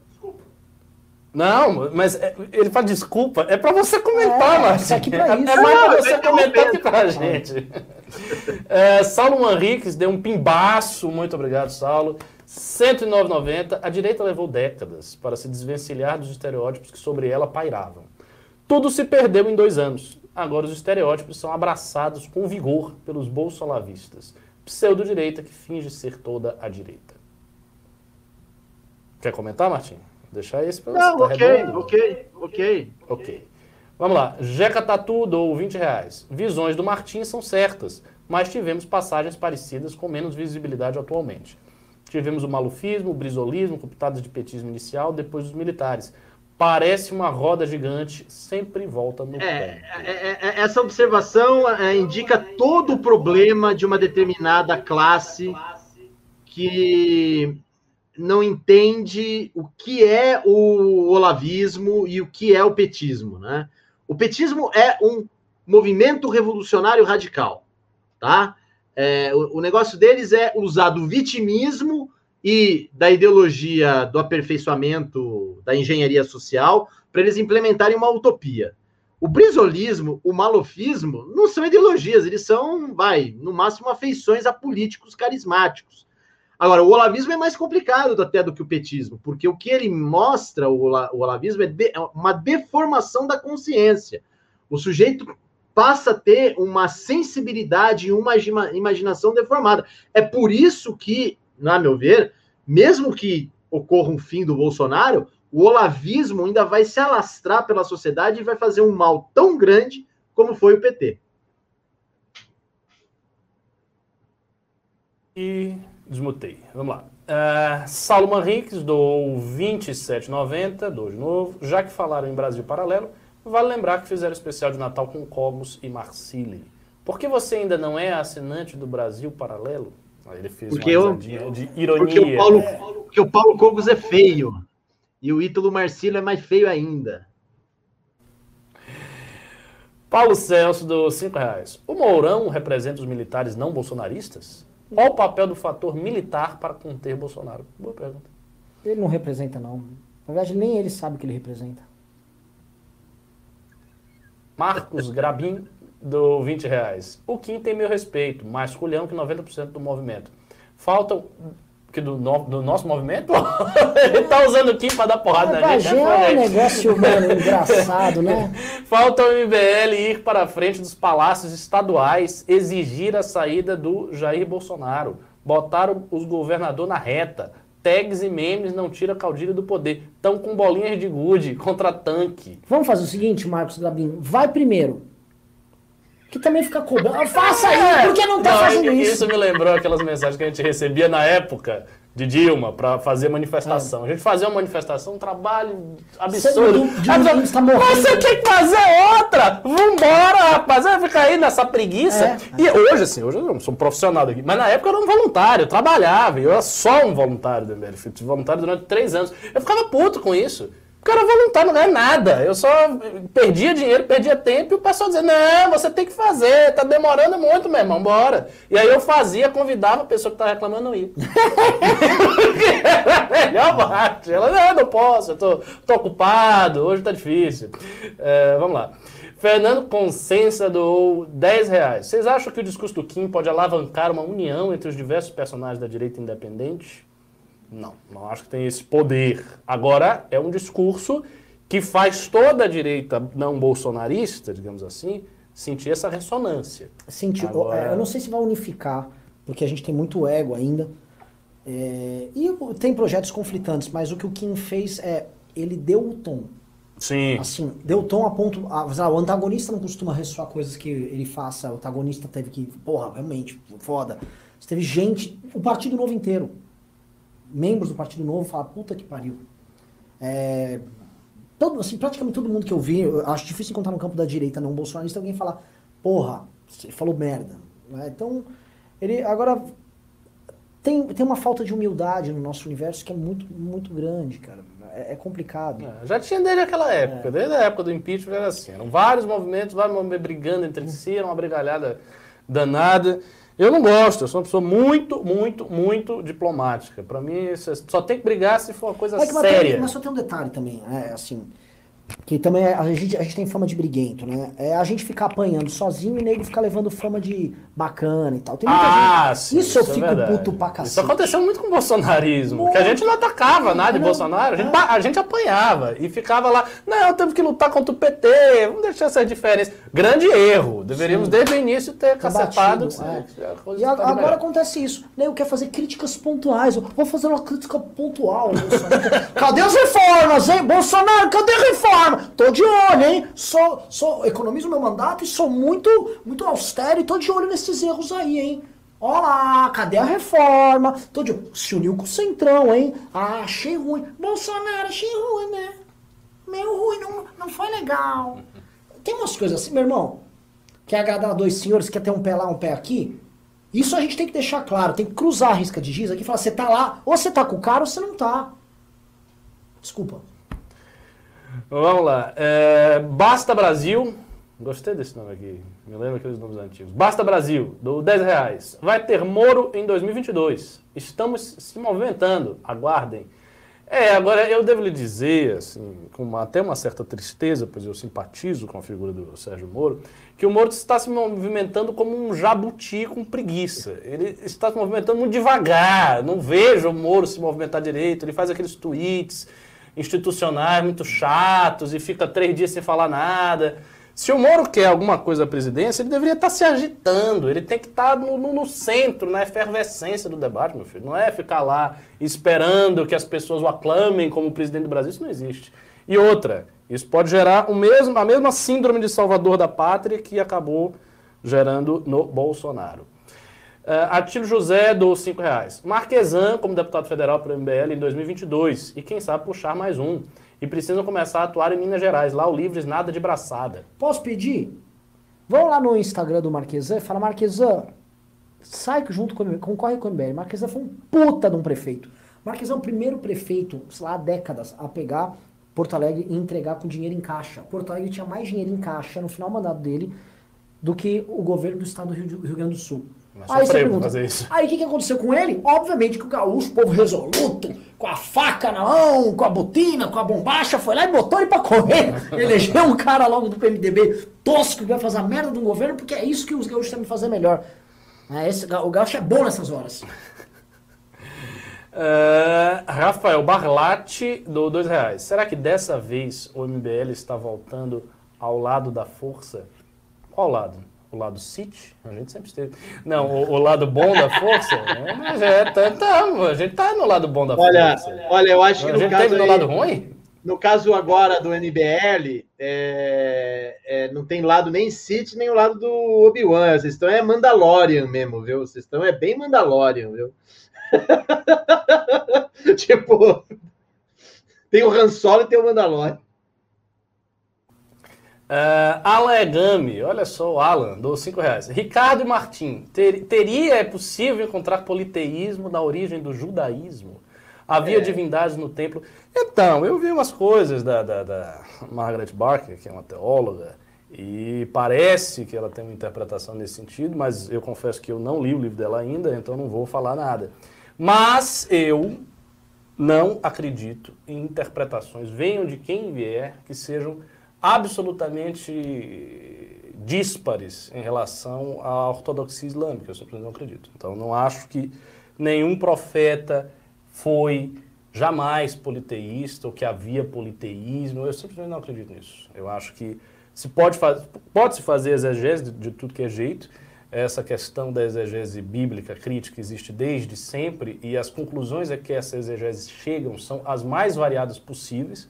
Dá para elencar assim, pelo menos umas 10 conclusões distintas e contraditórias que se chegou. Então eu fico com a ortodoxia. Não acho que nenhum profeta eh, foi politeísta jamais. Essa é a minha opinião. Eu po- Vai posso falar? Vai comentar, Martim? Não, em primeiro lugar, tem que ser o Alan para fazer esse tipo de pergunta, né? Só o Alan. né? To- Todo mundo aqui falando de dando dinheiro, falando de política, o Alan, samurai místico, resolve, né? Fazer esse tipo de pergunta. Agora ele deve estar se dando risada e falando: é, eu estou fazendo isso para elevar o nível do debate. Mas. Calma aí, não estou ouvindo. Não estou ouvindo vocês. É, só lembrando que o Alan é o maior martinista do MBL. É, o, Sim, é, o não, ele é- Alan é forte. É, Ele, ele, é, ele é o meu lobista aí dentro, eu sei disso.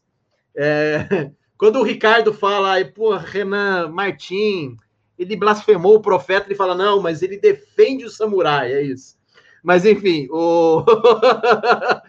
o- a pergunta do Alan é boa, só que o, o Alan tá querendo fazer um outro MBL cast a respeito dessa pergunta, então eu não vou responder para ele, porque ele já sabe a resposta, ele tá querendo ser sacana com a gente.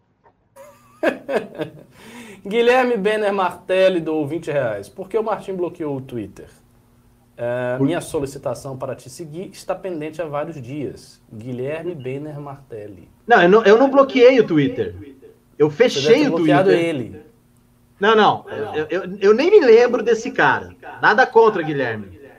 É, eu abri agora o Twitter, você pode ir lá e fazer a sua solicitação de seguir. É, ocorre que eu não bloqueei, o que eu fui e fechei o candidato, porque o que aconteceu foi que pessoas pegavam meus tweets, davam RT e falavam mentiras a meu respeito, né? Seja bolsonaristas ou seja do pessoal da direita equilibrada. Então eu resolvi fazer umas férias aí no final do ano, mas agora voltei porque ser leproso moral é isso, ser achincalhado o tempo todo. Mas enfim, é isso aí. Ninguém mandou entrar nessa história, né, para ser vence- vencedor.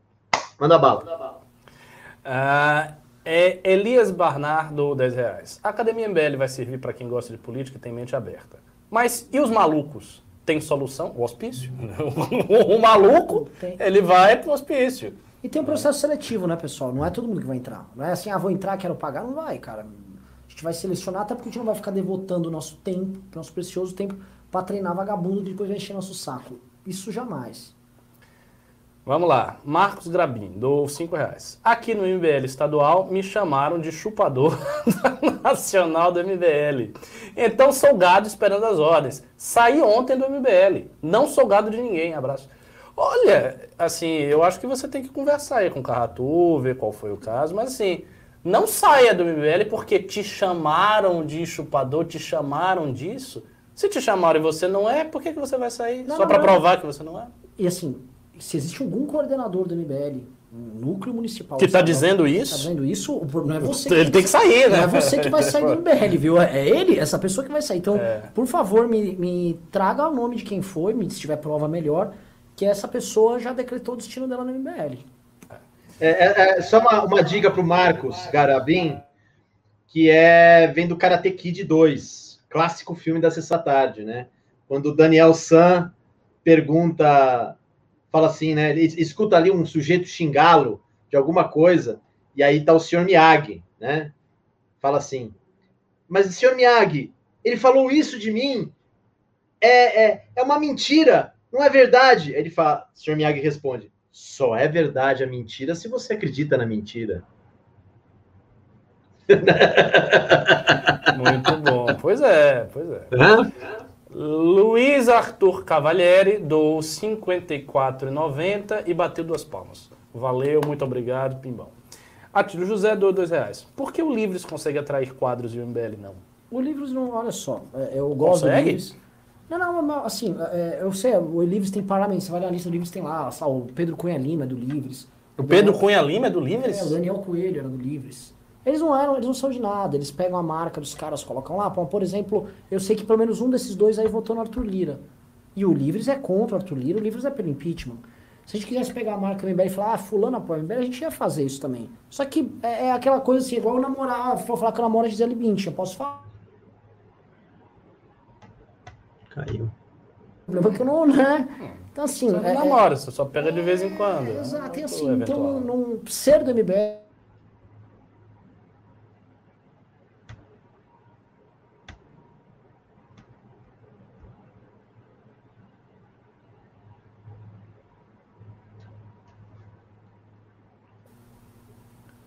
Ô, perdão. Eu mutei um pedaço. É, é a fato, a fato é isso, entendeu? Já começa. Não já foi tô inten- sofrendo, já não falando, foi já intencional, tirando não, o Renan, desculpe. É entendeu? porque tem que ficar alternando. O pior que agora você falou e eu tinha que mudar agora. É que. É, entende? Agora eu mutei porque tem um problema na produção que nós precisamos dizer. Isto aqui, que esse ponto, ele tinha que estar funcionando, ó, este ponto aqui, tinha que estar funcionando o programa todo, mas ele não está. Aí quando ele não está mais, o Martim falha, eu tenho que ficar mutando, desmutando, mutando, desmutando. Então tem que ver a bateria desse negócio aqui, viu? É, tem, vamos lá. que, tem que mutar porque a voz do Martim é muito histérica e tá tudo errado. Agora perderam minha fala ali. É, você quer falar de novo? não vou falar É, mas tudo que ele falou estava certo, viu? Eu só, só digo isso. Renan, você, você foi, teve um fato temporário, mas o Ricardo, como um bom sufi, ele vai colocar tudo para a tarica e que tá tudo resolvido. Fica tranquilo.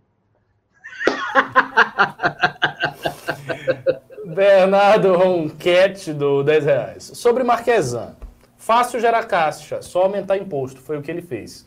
Além de brigar com todos os vereadores. Falam sem morar aqui. Marquesan foi o Bolsonaro de Porto Alegre. Desculpa, discordo profundamente, conheço a situação de lá, porque várias vezes fui para Porto Alegre para tentar ajudar o Marquesan, tá? Porque acho que ele é, o- de todos os deputados que eu conheci da geração que foi eleito em 14 e acabou concorrendo lá em 2018, o melhor, concorrendo em 2016, foi o melhor disparado ali. O Marquesan, o, o Bernardo, deixa eu explicar um negócio. Tenta resolver essa equação aí. Vocês aí em Porto Alegre, a população de Porto Alegre, não move uma palha para enfrentar o sindicato. Vocês pagam os salários mais altos do funcionalismo. Vocês elegeram os piores candidatos a prefeito que produziram os maiores populismos ao longo dos últimos anos, das últimas décadas. E o cara pegou lá e toda vez que ele tentou fazer algum tipo de reforma que mexia com isso, ele era sabotado, inclusive pelos vereadores que estavam supostamente do lado de cá, inclusive os ideológicos. Só tinha mercenário naquela porcaria daquela Câmara e a população não fazia nada. No fundo, a população de Porto Alegre merece ficar pagando salários absurdos pro funcionalismo de lá, que não faz piroca nenhuma, que é o pior funcionalismo do Brasil, porque vocês, na prática, gostam de. e Eu, eu tenho muita birra com o gaúcho nesse ponto. Gostam de. "Ah, Porque aqui é na ponta da faca, mas chega um, um funcionário público sindicalista, leva vocês no papo numa boa, leva vocês no laço. O Marquesan aumentou um pouco do imposto, sim, no IPTU, na verdade, num, num cálculo que tinha lá, porque estava desatualizado. Sim, não atualizava também há anos e anos a fio. Então, assim, se a população se mobilizar, se os empresários se mobilizassem para ajudar, não fizeram. E não é o Bolsonaro. Chamar uma pessoa de Bolsonaro é uma coisa muito grave. Marquesan não agiu de forma canalha na pandemia. Você vai ver o outro pimba. Não é, cara, Mas tem um é outro assim, pimba, não é só Marquesa, não. Você vai ver a quem o rapaz está comparando o Bolsonaro. Vamos lá. É... Cadê? Joga uns pimbas aqui. Enquanto isso, eu vou ler aqui do, do, no chat meu, do, meu, meu celular. Uh, Rafael Barlatti, dou 5 reais. Vamos brincar de polemizar. Você tem uma família que morreu de Covid em plena pandemia. Aí você só tem um balão de oxigênio na mão. Quem você salvaria? Adélio ou Bolsonaro? É uma boa pergunta em matéria de filosofia moral. Eu salvaria Bolsonaro, porque eu acho que o vínculo causal entre a tentativa de assassinato direta do Adélio e os assassinatos, entre aspas, provocados indiretamente pela péssima gestão e pelo negacionismo de Bolsonaro é diferente. O vínculo causal de você efetivamente pegar uma arma e dar um tiro no cara, pegar uma facada e dar uma facada no cara, é diferente de você sendo um gestor, você é um péssimo gestor e daí decorrem mortes. Né? Por isso que eu, por exemplo, não considero que Bolsonaro seja a rigor um genocida, como se diz, eu acho isso um, um exagero. Então seria assim.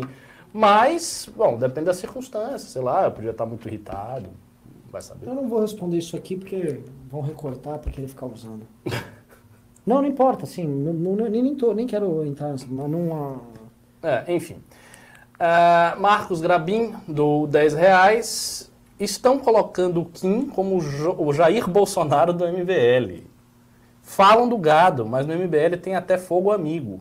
Deveriam ser melhor que o gado. Se rebaixam ao nível dos Bolsonaros. Estão andando em círculos e não têm voz livre. Abraço. É, esse seu caso precisa ser visto com muito cuidado pelo Carratur, por alguém. Manda mensagem, manda mensagem no o que Instagram. É que, o que é que tá rolando aí no seu estado? Pode estar tá rolando alguma coisa bem, bem ruim, né? Vamos ver se tem mais algum outro. Pimba, babá, mais pimba, mais pimba. Não. Então, oficialmente acabaram os pimbas. E aí? Então, por favor, Martim, faça o seu encerramento. Deixa, deixa aqui sua impressão que, que, que, nos resta no mundo de Lira e Fiuk? É, o que resta no mundo de Lira e Fiuk é choro e ranger de dentes. Pode ficar tranquilo em relação a isso. É, agora é, é esperar se Arthur Lira vai cumprir a sua natureza de traidor e, e, ver o que vai acontecer com o Bolsonaro. Enquanto isso, o país entra numa crise econômica fenomenal, motivada pela incompetência de Paulo Guedes e seus acólitos liberais. E em termos culturais, o Fiuk é a representação agora do que vai acontecer em termos de discurso identitário, que vai ser a nova ortodoxia. Então, gente como eu, Ricardo, Renan e outros que não se adequam a esse tipo de discurso porque temos um temperamento anárquico, né? nós somos agora verdadeiros é, leprosos. Então, é isso, choro e ranger de dentes. É isso que eu espero. O resto é silêncio. Fazer um encerramento? Por favor. O que, que eu espero? Eu espero que vocês leiam este livro aqui, A Tirania dos Especialistas. Por favor, leiam. Um grande livro de um grande intelectual. O Martim tem um estilo que não é nada hermético nem críptico, ele escreve de uma maneira muito agradável, sempre ensaística. Então vocês não vão ter nenhuma dificuldade de leitura. Leiam, é um belo livro. E digo que gostei muito da conversa de hoje, foi muito bacana. E vamos ver se a gente faz um outro MBL News contigo aí nos próximos meses. Vamos lá, vamos lá. Eu, eu tenho que agradecer a vocês, né, pela, pelo convite e também pelo espectador do MBL que viu esse é, MBL Cast. Martim, muito obrigado. A casa é sempre sua enquanto ela ficar de pé. Há sempre chance de tentar derrubar nossa casa, que é o sonho, é o sonho de muita gente por aí. Mas enquanto estiver de pé, você pode vir aqui visitá-la é, virtualmente e fisicamente. Uh, Ricardo, excelente programa. Mais uma vez, estou gostando do novo formato. Quero saber da galera o que, que achou aí do, do programa. Mande para mim depois no Instagram. Só um pequeno adendo: é, tem dois pimbas para a gente perguntar que vieram depois do encerramento. É, o Luca Radit, do 5 reais, disse: Boa noite. Que bom que o Livres apoia o impeachment agora. Tomara que o grande mitrô passe a apoiar. Por que o Thiago ainda está no muro? Não sei, eu não sei. Até agora o caso do Mitro é um caso que não, realmente, porra, o Mitro deveria... Ele sempre bate- batia no Bolsonaro, ele bate bateu. muito. Talvez ele tenha efetivamente uma reserva jurídica em relação ao impeachment. Pode ser que ele tenha algum pudor nesse sentido. É, o No Pill, do dois reais, Adelaide Majori. Pode trazer. A Adelaide majoritária pode trazer voto da left, da esquerda? Não, não. Não. É MBL, a esquerda não vota MBL. A, a não ser que a gente saia com o Bolsonaro, aí talvez algumas pessoas de esquerda votassem. né? Nesta hipótese, que é uma hipótese que para mim não existe. Ah, Rafael Barlatti doou 5 reais. Ninguém pediu minha opinião da pergunta que fiz, mas se eu tivesse um balão de oxigênio, tivesse que escolher entre um e outro, eu encheria balões de festas com o ar. Então, enfim, o que, que eu vou dizer? É, eu não, eu não, não faria piadas com oxigênio hoje em dia, que não é exatamente o tema mais adequado para o momento, e não sou politicamente correto, mas tem, eu vi casos, é, relatos de Manaus que realmente eu, eu vou manter minha reserva com relação a esse É. assunto. É isso. Galera, beijos e abraços. Muito obrigado para quem pimbou, para quem não pimbou, vocês têm meu ódio eterno. E é isso aí, valeu Martim, valeu Ricardo. Fui! Obrigado.